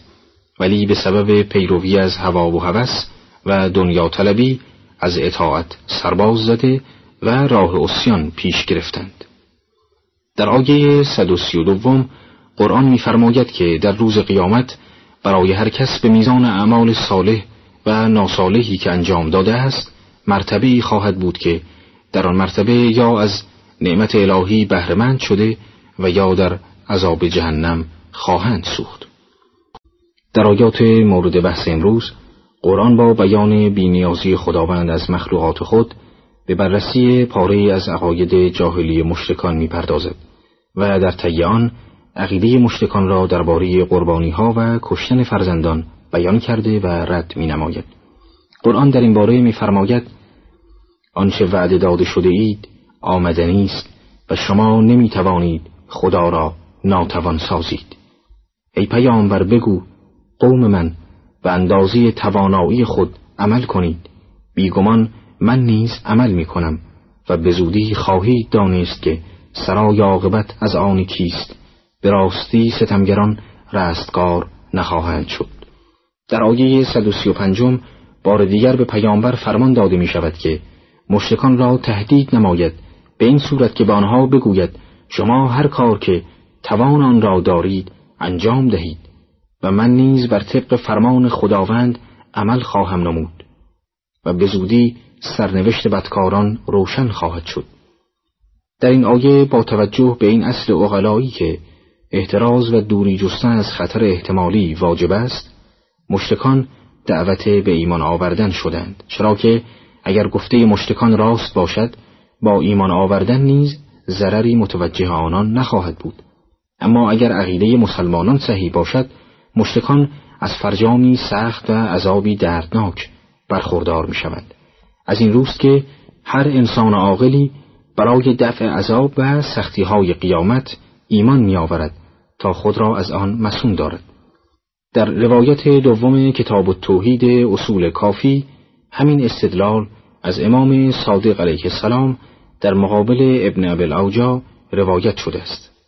ابن ابل اوجا که برای مناظره و بحث در مسجد الحرام به خدمت امام صادق مشرف شده بود می‌گوید همین که نزد آن حضرت نشستم و با ایشان تنها ماندم آن حضرت بیان که من سخنی گفته باشم در حالی که به مسلمین در حال تواف اشاره می کرد فرمود اگر حقیقت چنان باشد که اینها می‌گویند و همین طور هم هست آنها رستگارند و شما هلاکی.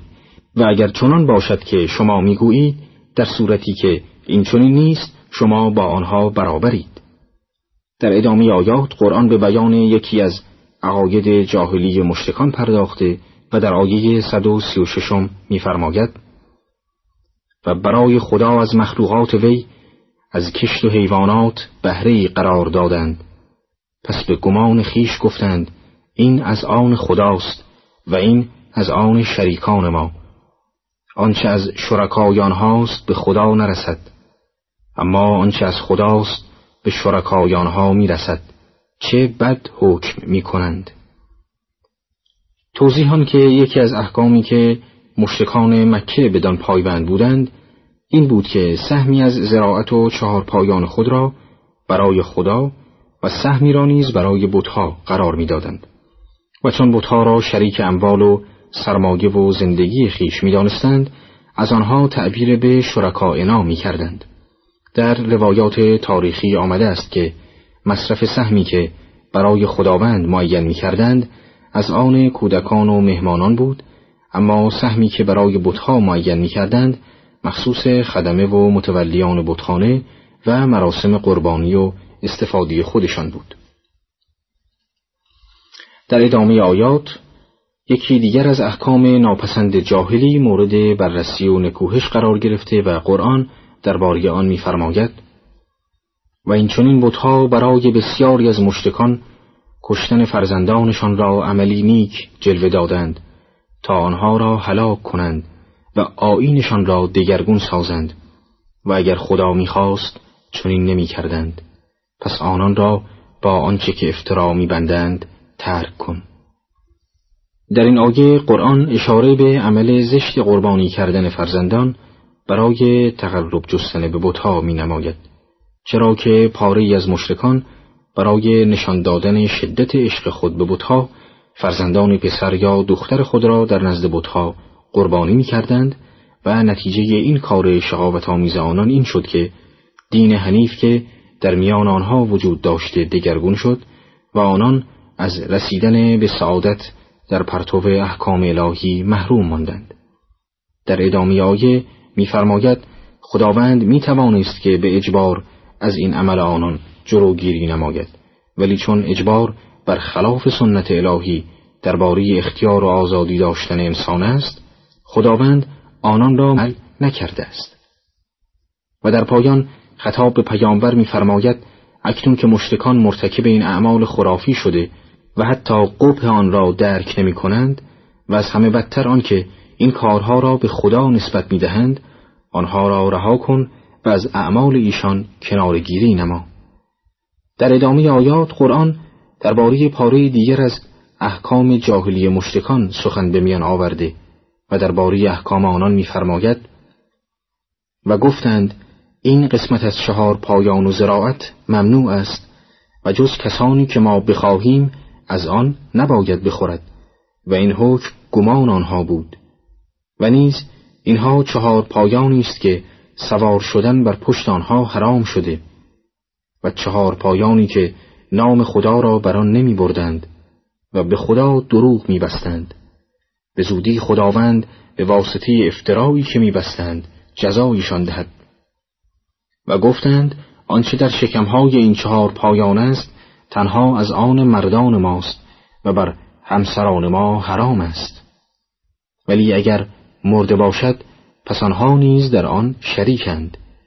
به زودی خدا سزای وصف کردنشان را می‌دهد که او فرزانه و داناست. به راستی آن کسانی که فرزندان خود را از روی کمخردی و بیدانشی کشتند زیانکار شدند. وانچه را که خداوند روزیشان داده بود با افترا بستن بر خدا حرام کردند. به راستی که گمراه شدند و از هدایت یافتگان نبودند.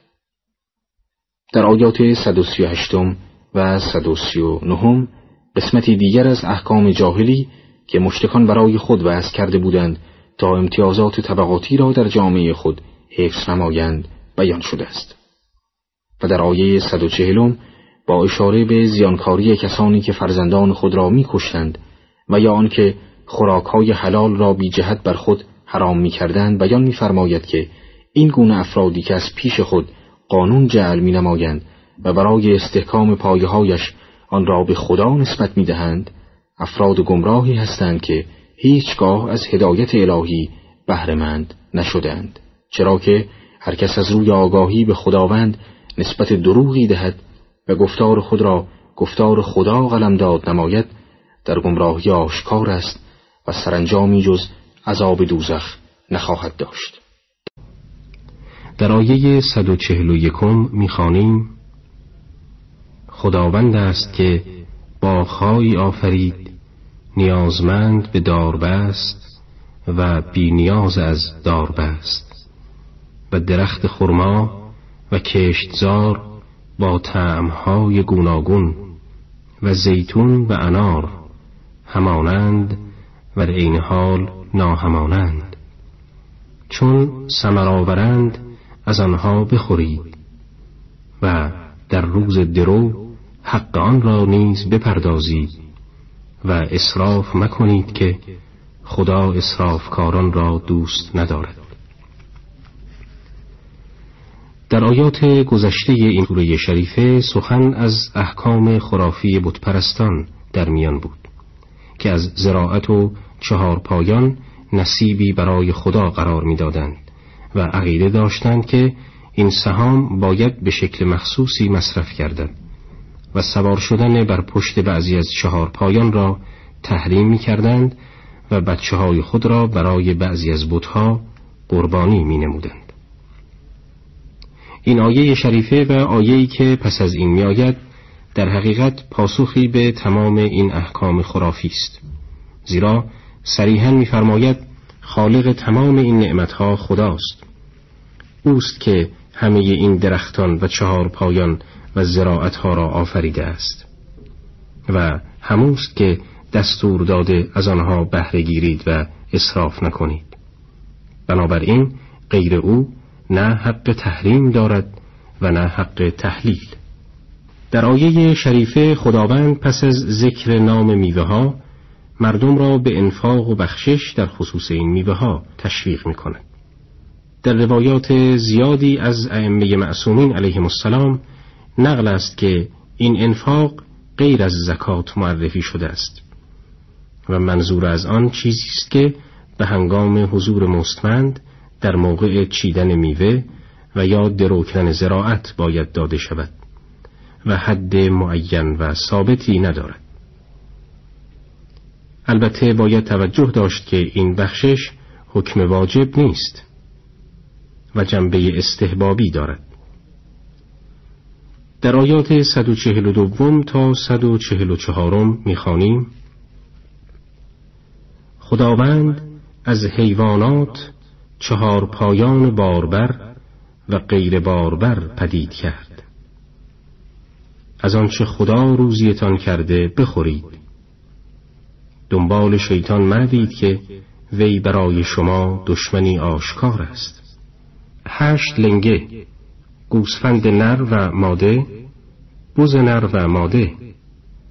بگو به مشرکان آیا دو نر حرام شده یا دو ماده؟ و یا آنچه در رحم دماده قرار گرفته؟ اگر راست گویید مرا از روی علم خبر دهید. و دو شطور نروماده و دو گاو نروماده ای پیامبر بگو به مشرکان آیا دو نر حرام شده یا دو ماده؟ یا آنچه در رحم دماده جای گرفته؟ چه کسی ستمکارتر از آن کسی است که به خدا دروغ میبندد تا از روی بیخبری مردم را گمراه کند؟ خدا گروه ستمگران را هدایت نمی کند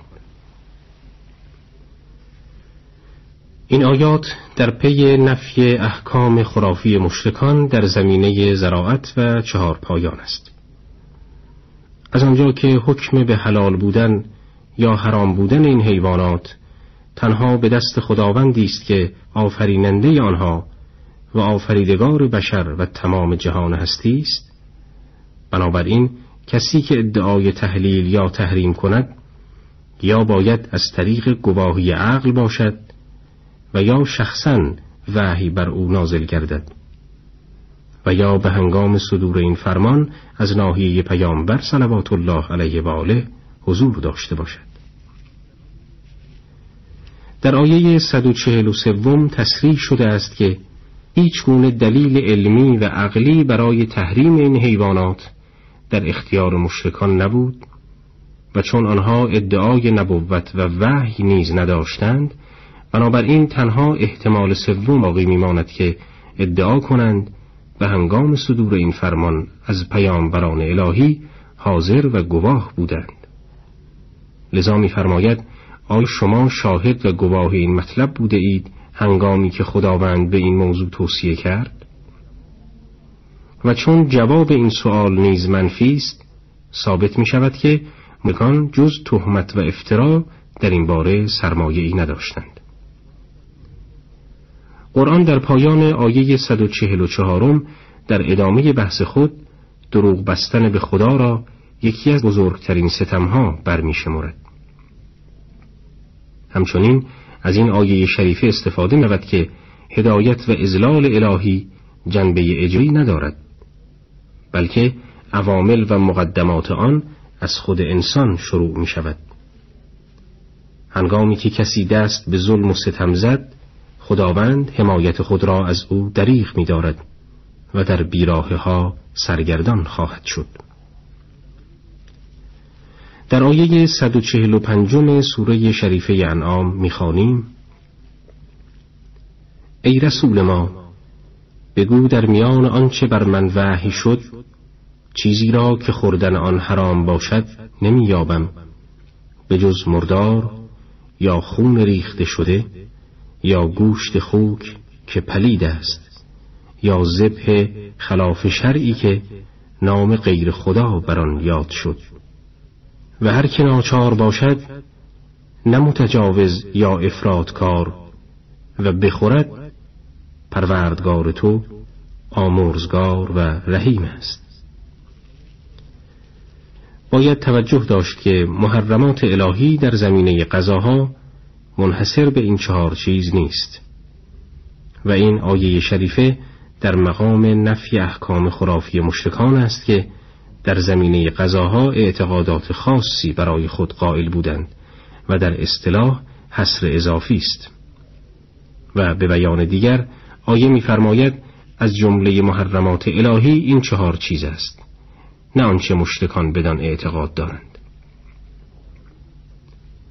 در آیه 146 و 147 سوره شریفه انعام می‌خوانیم و بر یهود هر حیوان ناخنداری را حرام کرده ایم و از گاو و گوسفند نیز پیه آن دو را جز آنچه بر پشت آنهاست یا به امعا باشد یا به استخوان پیوسته باشد به جرم سرکشی کردنشان چنین سزایشان داده ایم و ما راستگویانیم. و اگر تو را تکذیب کنند بگو پروردگارتان رحمتی وسیع دارد و صلابت وی از گروه مجرمان دفع نخواهد شد. در آیات قبل حیوانات حرام منحصر به چهار چیز شمرده شد. اما در این آیات اشاره به قسمتی از محرمات بر یهود شده است تا روشن شود احکام مجعول و خرافی مشتکان نه با آین اسلام سازگار است و نه با آین یهود. همچنین در این آیات تصریح شده است که این قسمت از محرمات بر یهود جنبه مجازات و کیفر داشته و چنانچه اینان مرتکب جنایات و خلافکاری ها نمی شدند این امور نیز بر آنها حرام نمی شد. در آیه 147 خداوند پیامبر خیش را مطلع می سازد تا چنانچه یهودیان و مشرکان توطعهای برای تکذیب آن گرامی ساز کردند آنان را مهلت داده و به مبانی اصیل اسلام دعوت کرده و از رحمت واسعه حق سخن گوید. و در ادامه می‌فرماید اگر از مهلت الهی باز هم سوء استفاده کردند باید بدانند که کیفر خدا قطعی است و بی تردید مجازات خواهند شد. بسم الله الرحمن الرحیم. با سلام و درود به شما عزیزان شنونده به ترجمه و توضیح آیات 148 تا 153 سوره شریفه انعام می‌پردازیم. در آیه 148 این سوره می‌خوانیم سیقول الذین اشرکو لو شاء الله ما اشرکنا ولا آباؤنا مشتکان خواهند گفت اگر خدا می‌خواست ما و پدرانمان شرک نمی آوردیم و چیزی را از پیش خود حرام نمی شمردیم. پیشینیان آنان نیز همین گونه دروغ گفتند و آیات حق را تکذیب کردند تا کیفر سخت ما را چشیدند. ای رسول ما بگو آیا دانشی مستدل دارید که به ما نشان دهید؟ شما جز از پندار خود پیروی نمی کنید و جز دروغ نمی بافید.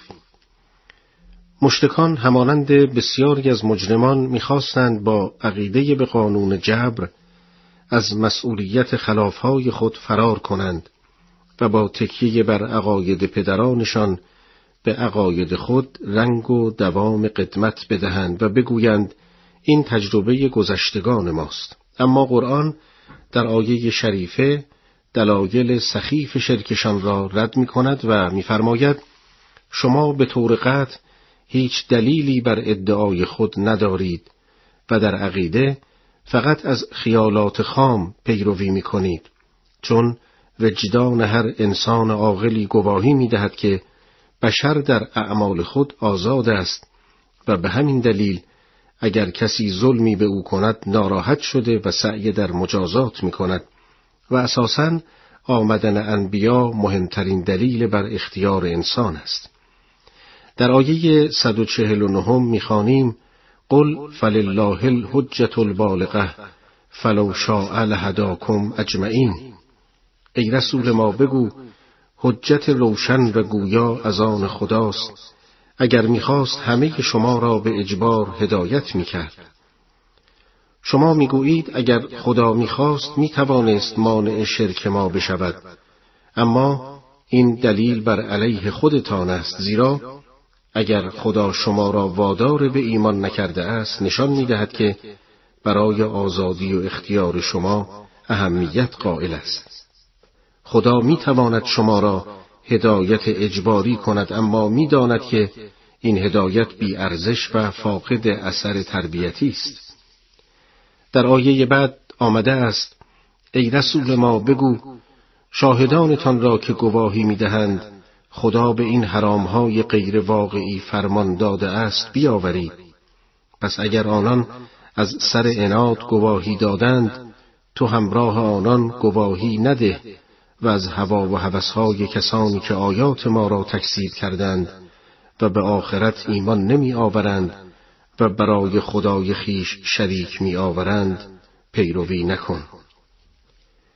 برای روشن شدن بطلان سخنان مشرکان و رعایت اصول قضاوت آیه می‌فرماید گواهان خود را که شهادت می‌دهند خدا حیوانات و زراعتها را تحریم کرده حاضر کنید و اگر نتوانستند و همچنان به سخنان خود اصرار ورزیدند ای پیامبر تو هرگز با آنها هم صدا نشو زیرا شهادتی که می‌دهند از هوا و هوس سرچشمه گرفته و لذا قابل اعتنا نیست.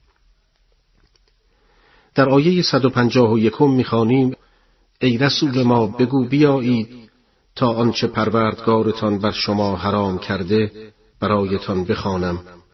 موجودی را شریک او نسازید و به پدر و مادر احسان کنید و فرزندانتان را از ترس فقر نکشید که ما شما و آنان را روزی می دهیم و به کارهای ناشایست آشکارا یا پنهانی نزدیک نشوید و هیچ انسانی را که خدا خون او را حرام کرده نکشید مگر به حق.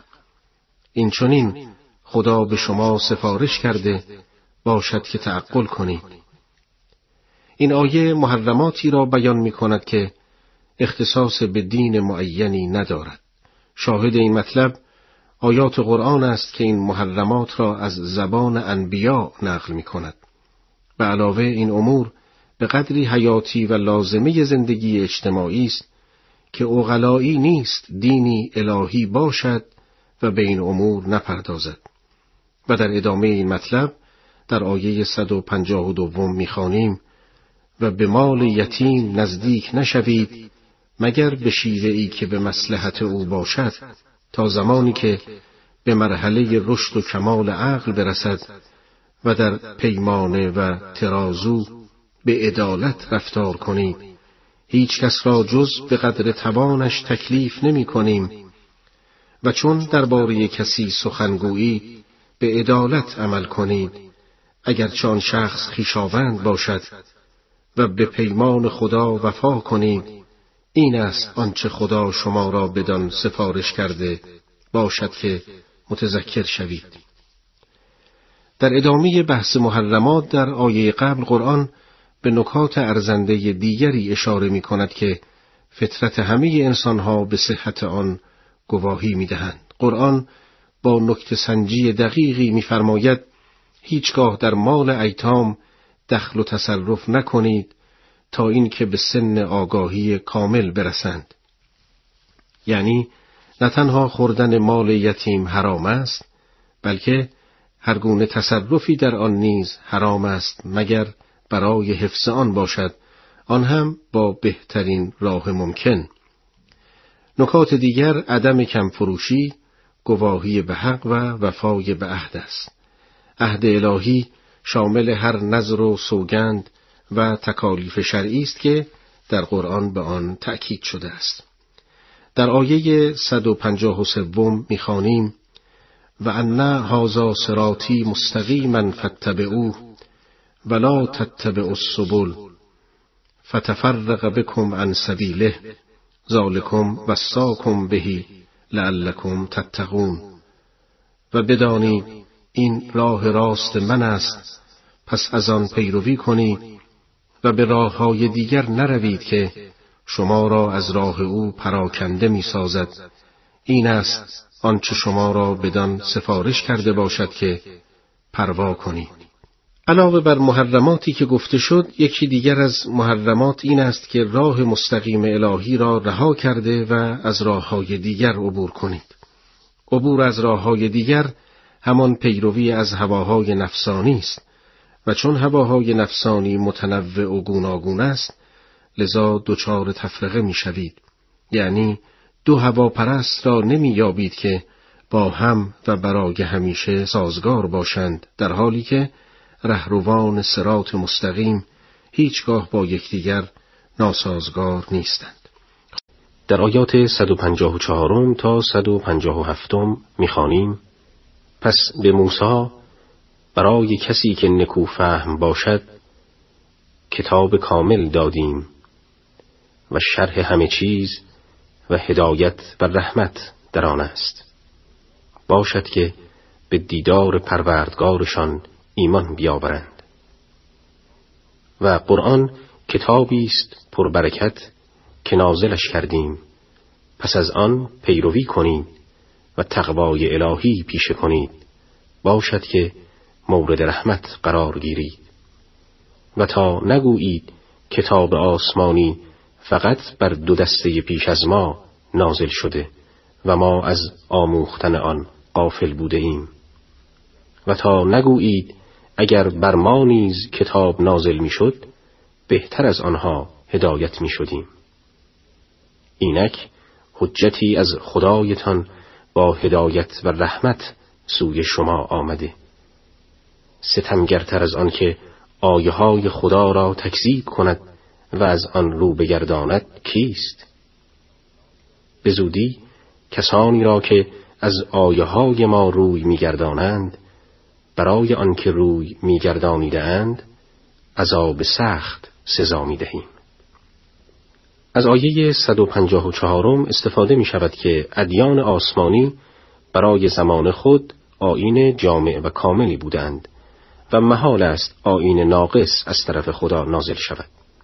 اما همین آین که برای یک زمان کامل بوده است ممکن است برای زمانهای بعد ناتمام و نارسا باشد همان گونه که یک برنامه جامع و کامل برای دوره متوسطه نسبت به دوره عالی نارساست از این روی انبیاء ازام الهی به تدریج برای تکمیل دوره آموزش بشریت فرستاده شدند تا آخرین دستورات که توسط رسول گرامی اسلام صلوات الله علیه و آله و با نزول قرآن صادر شد.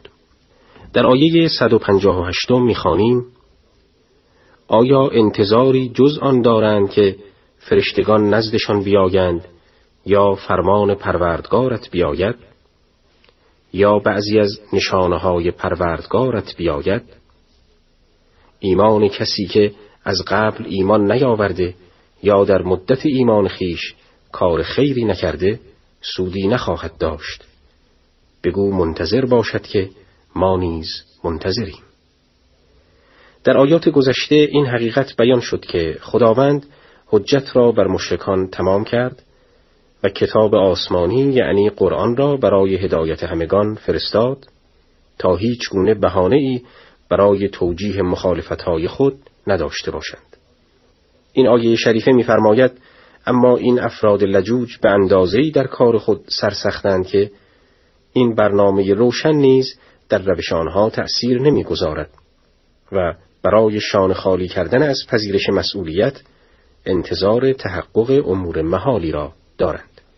قرآن در پاسخ می‌فرماید آن روز که درخواستهای نابجای شما صورت پذیرد ایمان آوردن افراد بی ایمان و آنها که عمل نیکی انجام نداده اند پذیرفته نخواهد شد. در آیات 159 و 160 چنین آمده است. کسانی که دین خیش را پراکنده کردند و گروه گروه شدند کاری با آنها نداری کار ایشان فقط با خداست که عاقبت از آنچه می کرده اند خبرشان می دهد. هر کس کار نیکی انجام دهد ده برابر به او پاداش دهند. و هر که کار بدی انجام دهد تنها همانند آن کیفر بیند تا ستمی بر آنها نرفته باشد. محتوای آیه 159 یک حکم عمومی و همگانی درباره تمام افراد تفرق انداز را بیان می کند که با ایجاد انواع بدعتها میان بندگان خدا بذر نفاق و اختلاف می پاشند. اما از آنها که در امتهای پیشین بودند و یا آنها که در میان مسلمانانند. در آیات 161 تا 163 می‌خوانیم ای رسول ما بگو پروردگارم مرا به راهی راست هدایت کرده که دینی استوار و آین معتدل و درست ابراهیم است که از مشرکان نبود. بگو نماز و عبادت من و زندگی و مرگ من از خدا پروردگار جهانیان است. وی را شریک نیست. به من چنین امر شده است و من مسلمان نخستینم. این سه آیه و چند آیه دیگری که بعد از آن می‌خوانیم و سوره مبارکه انعام با آن پایان میپذیرد در حقیقت خلاصه است از بحث های این سوره که در زمینه مبارزه با شرک و بتپرستی بیان شده و تکمیل و توضیح بیشتری درباره آنهاست. در حقیقت این سوره با دعوت به توحید و مبارزه با شرک شروع و با همان بحث نیز خاتمه می‌یابد. ذکر کلمه قل به معنای بگو در این آیات و مانند آن در متن قرآن برای حفظ اصالت قرآن و نقل عین کلماتی است که بر پیامبر صلوات الله علیه و آله وحی شده و به تعبیر دیگر پیامبر هیچ گونه تغییری در الفاظی که بر او وحی می‌شد نمی‌داد و حتی کلمه قل را که خطاب پروردگار به اوست عینا ذکر می کرد. به هر حال محتوای این آیات روشنگر روح اسلام و حقیقت تعلیمات قرآن است. در آیات 164 و 165 می‌خوانیم. بگو چگونه جز خدای یکتا پروردگاری بجویم که او پروردگار همه چیز است؟ هیچ کسی کار بدی جز بر ضرر خیش نمی کند و هیچ بار برداری بار گناه دیگری بر نمی دارد و عاقبت بازگشت شما سوی پروردگارتان است. و شما را از چیزهایی که در آن اختلاف داشته اید خبر می دهد.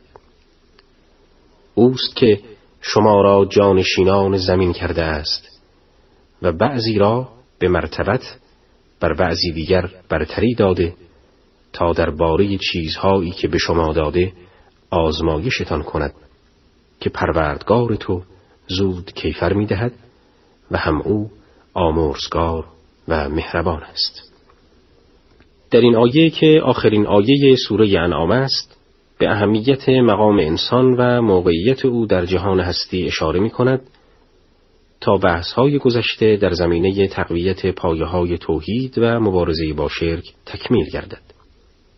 بدین معنا که انسان ارزش خود را به عنوان برترین موجود در جهان آفرینش بشناسد تا در برابر سنگ و چوب و بتهای گوناگون دیگر سجده نکند و اسیر آنها نگردد بلکه بر آنها امیر باشد و حکومت کند. انسانی که نماینده خدا در زمین است و تمام منابع این جهان در اختیار او گذاشته شده و فرمان فرمان روایش بر تمام این موجودات از طرف پروردگار صادر شده است نباید آنچنان خود را سقوط دهد که از جمادی هم پستر گردد و در برابر آن سجده کند.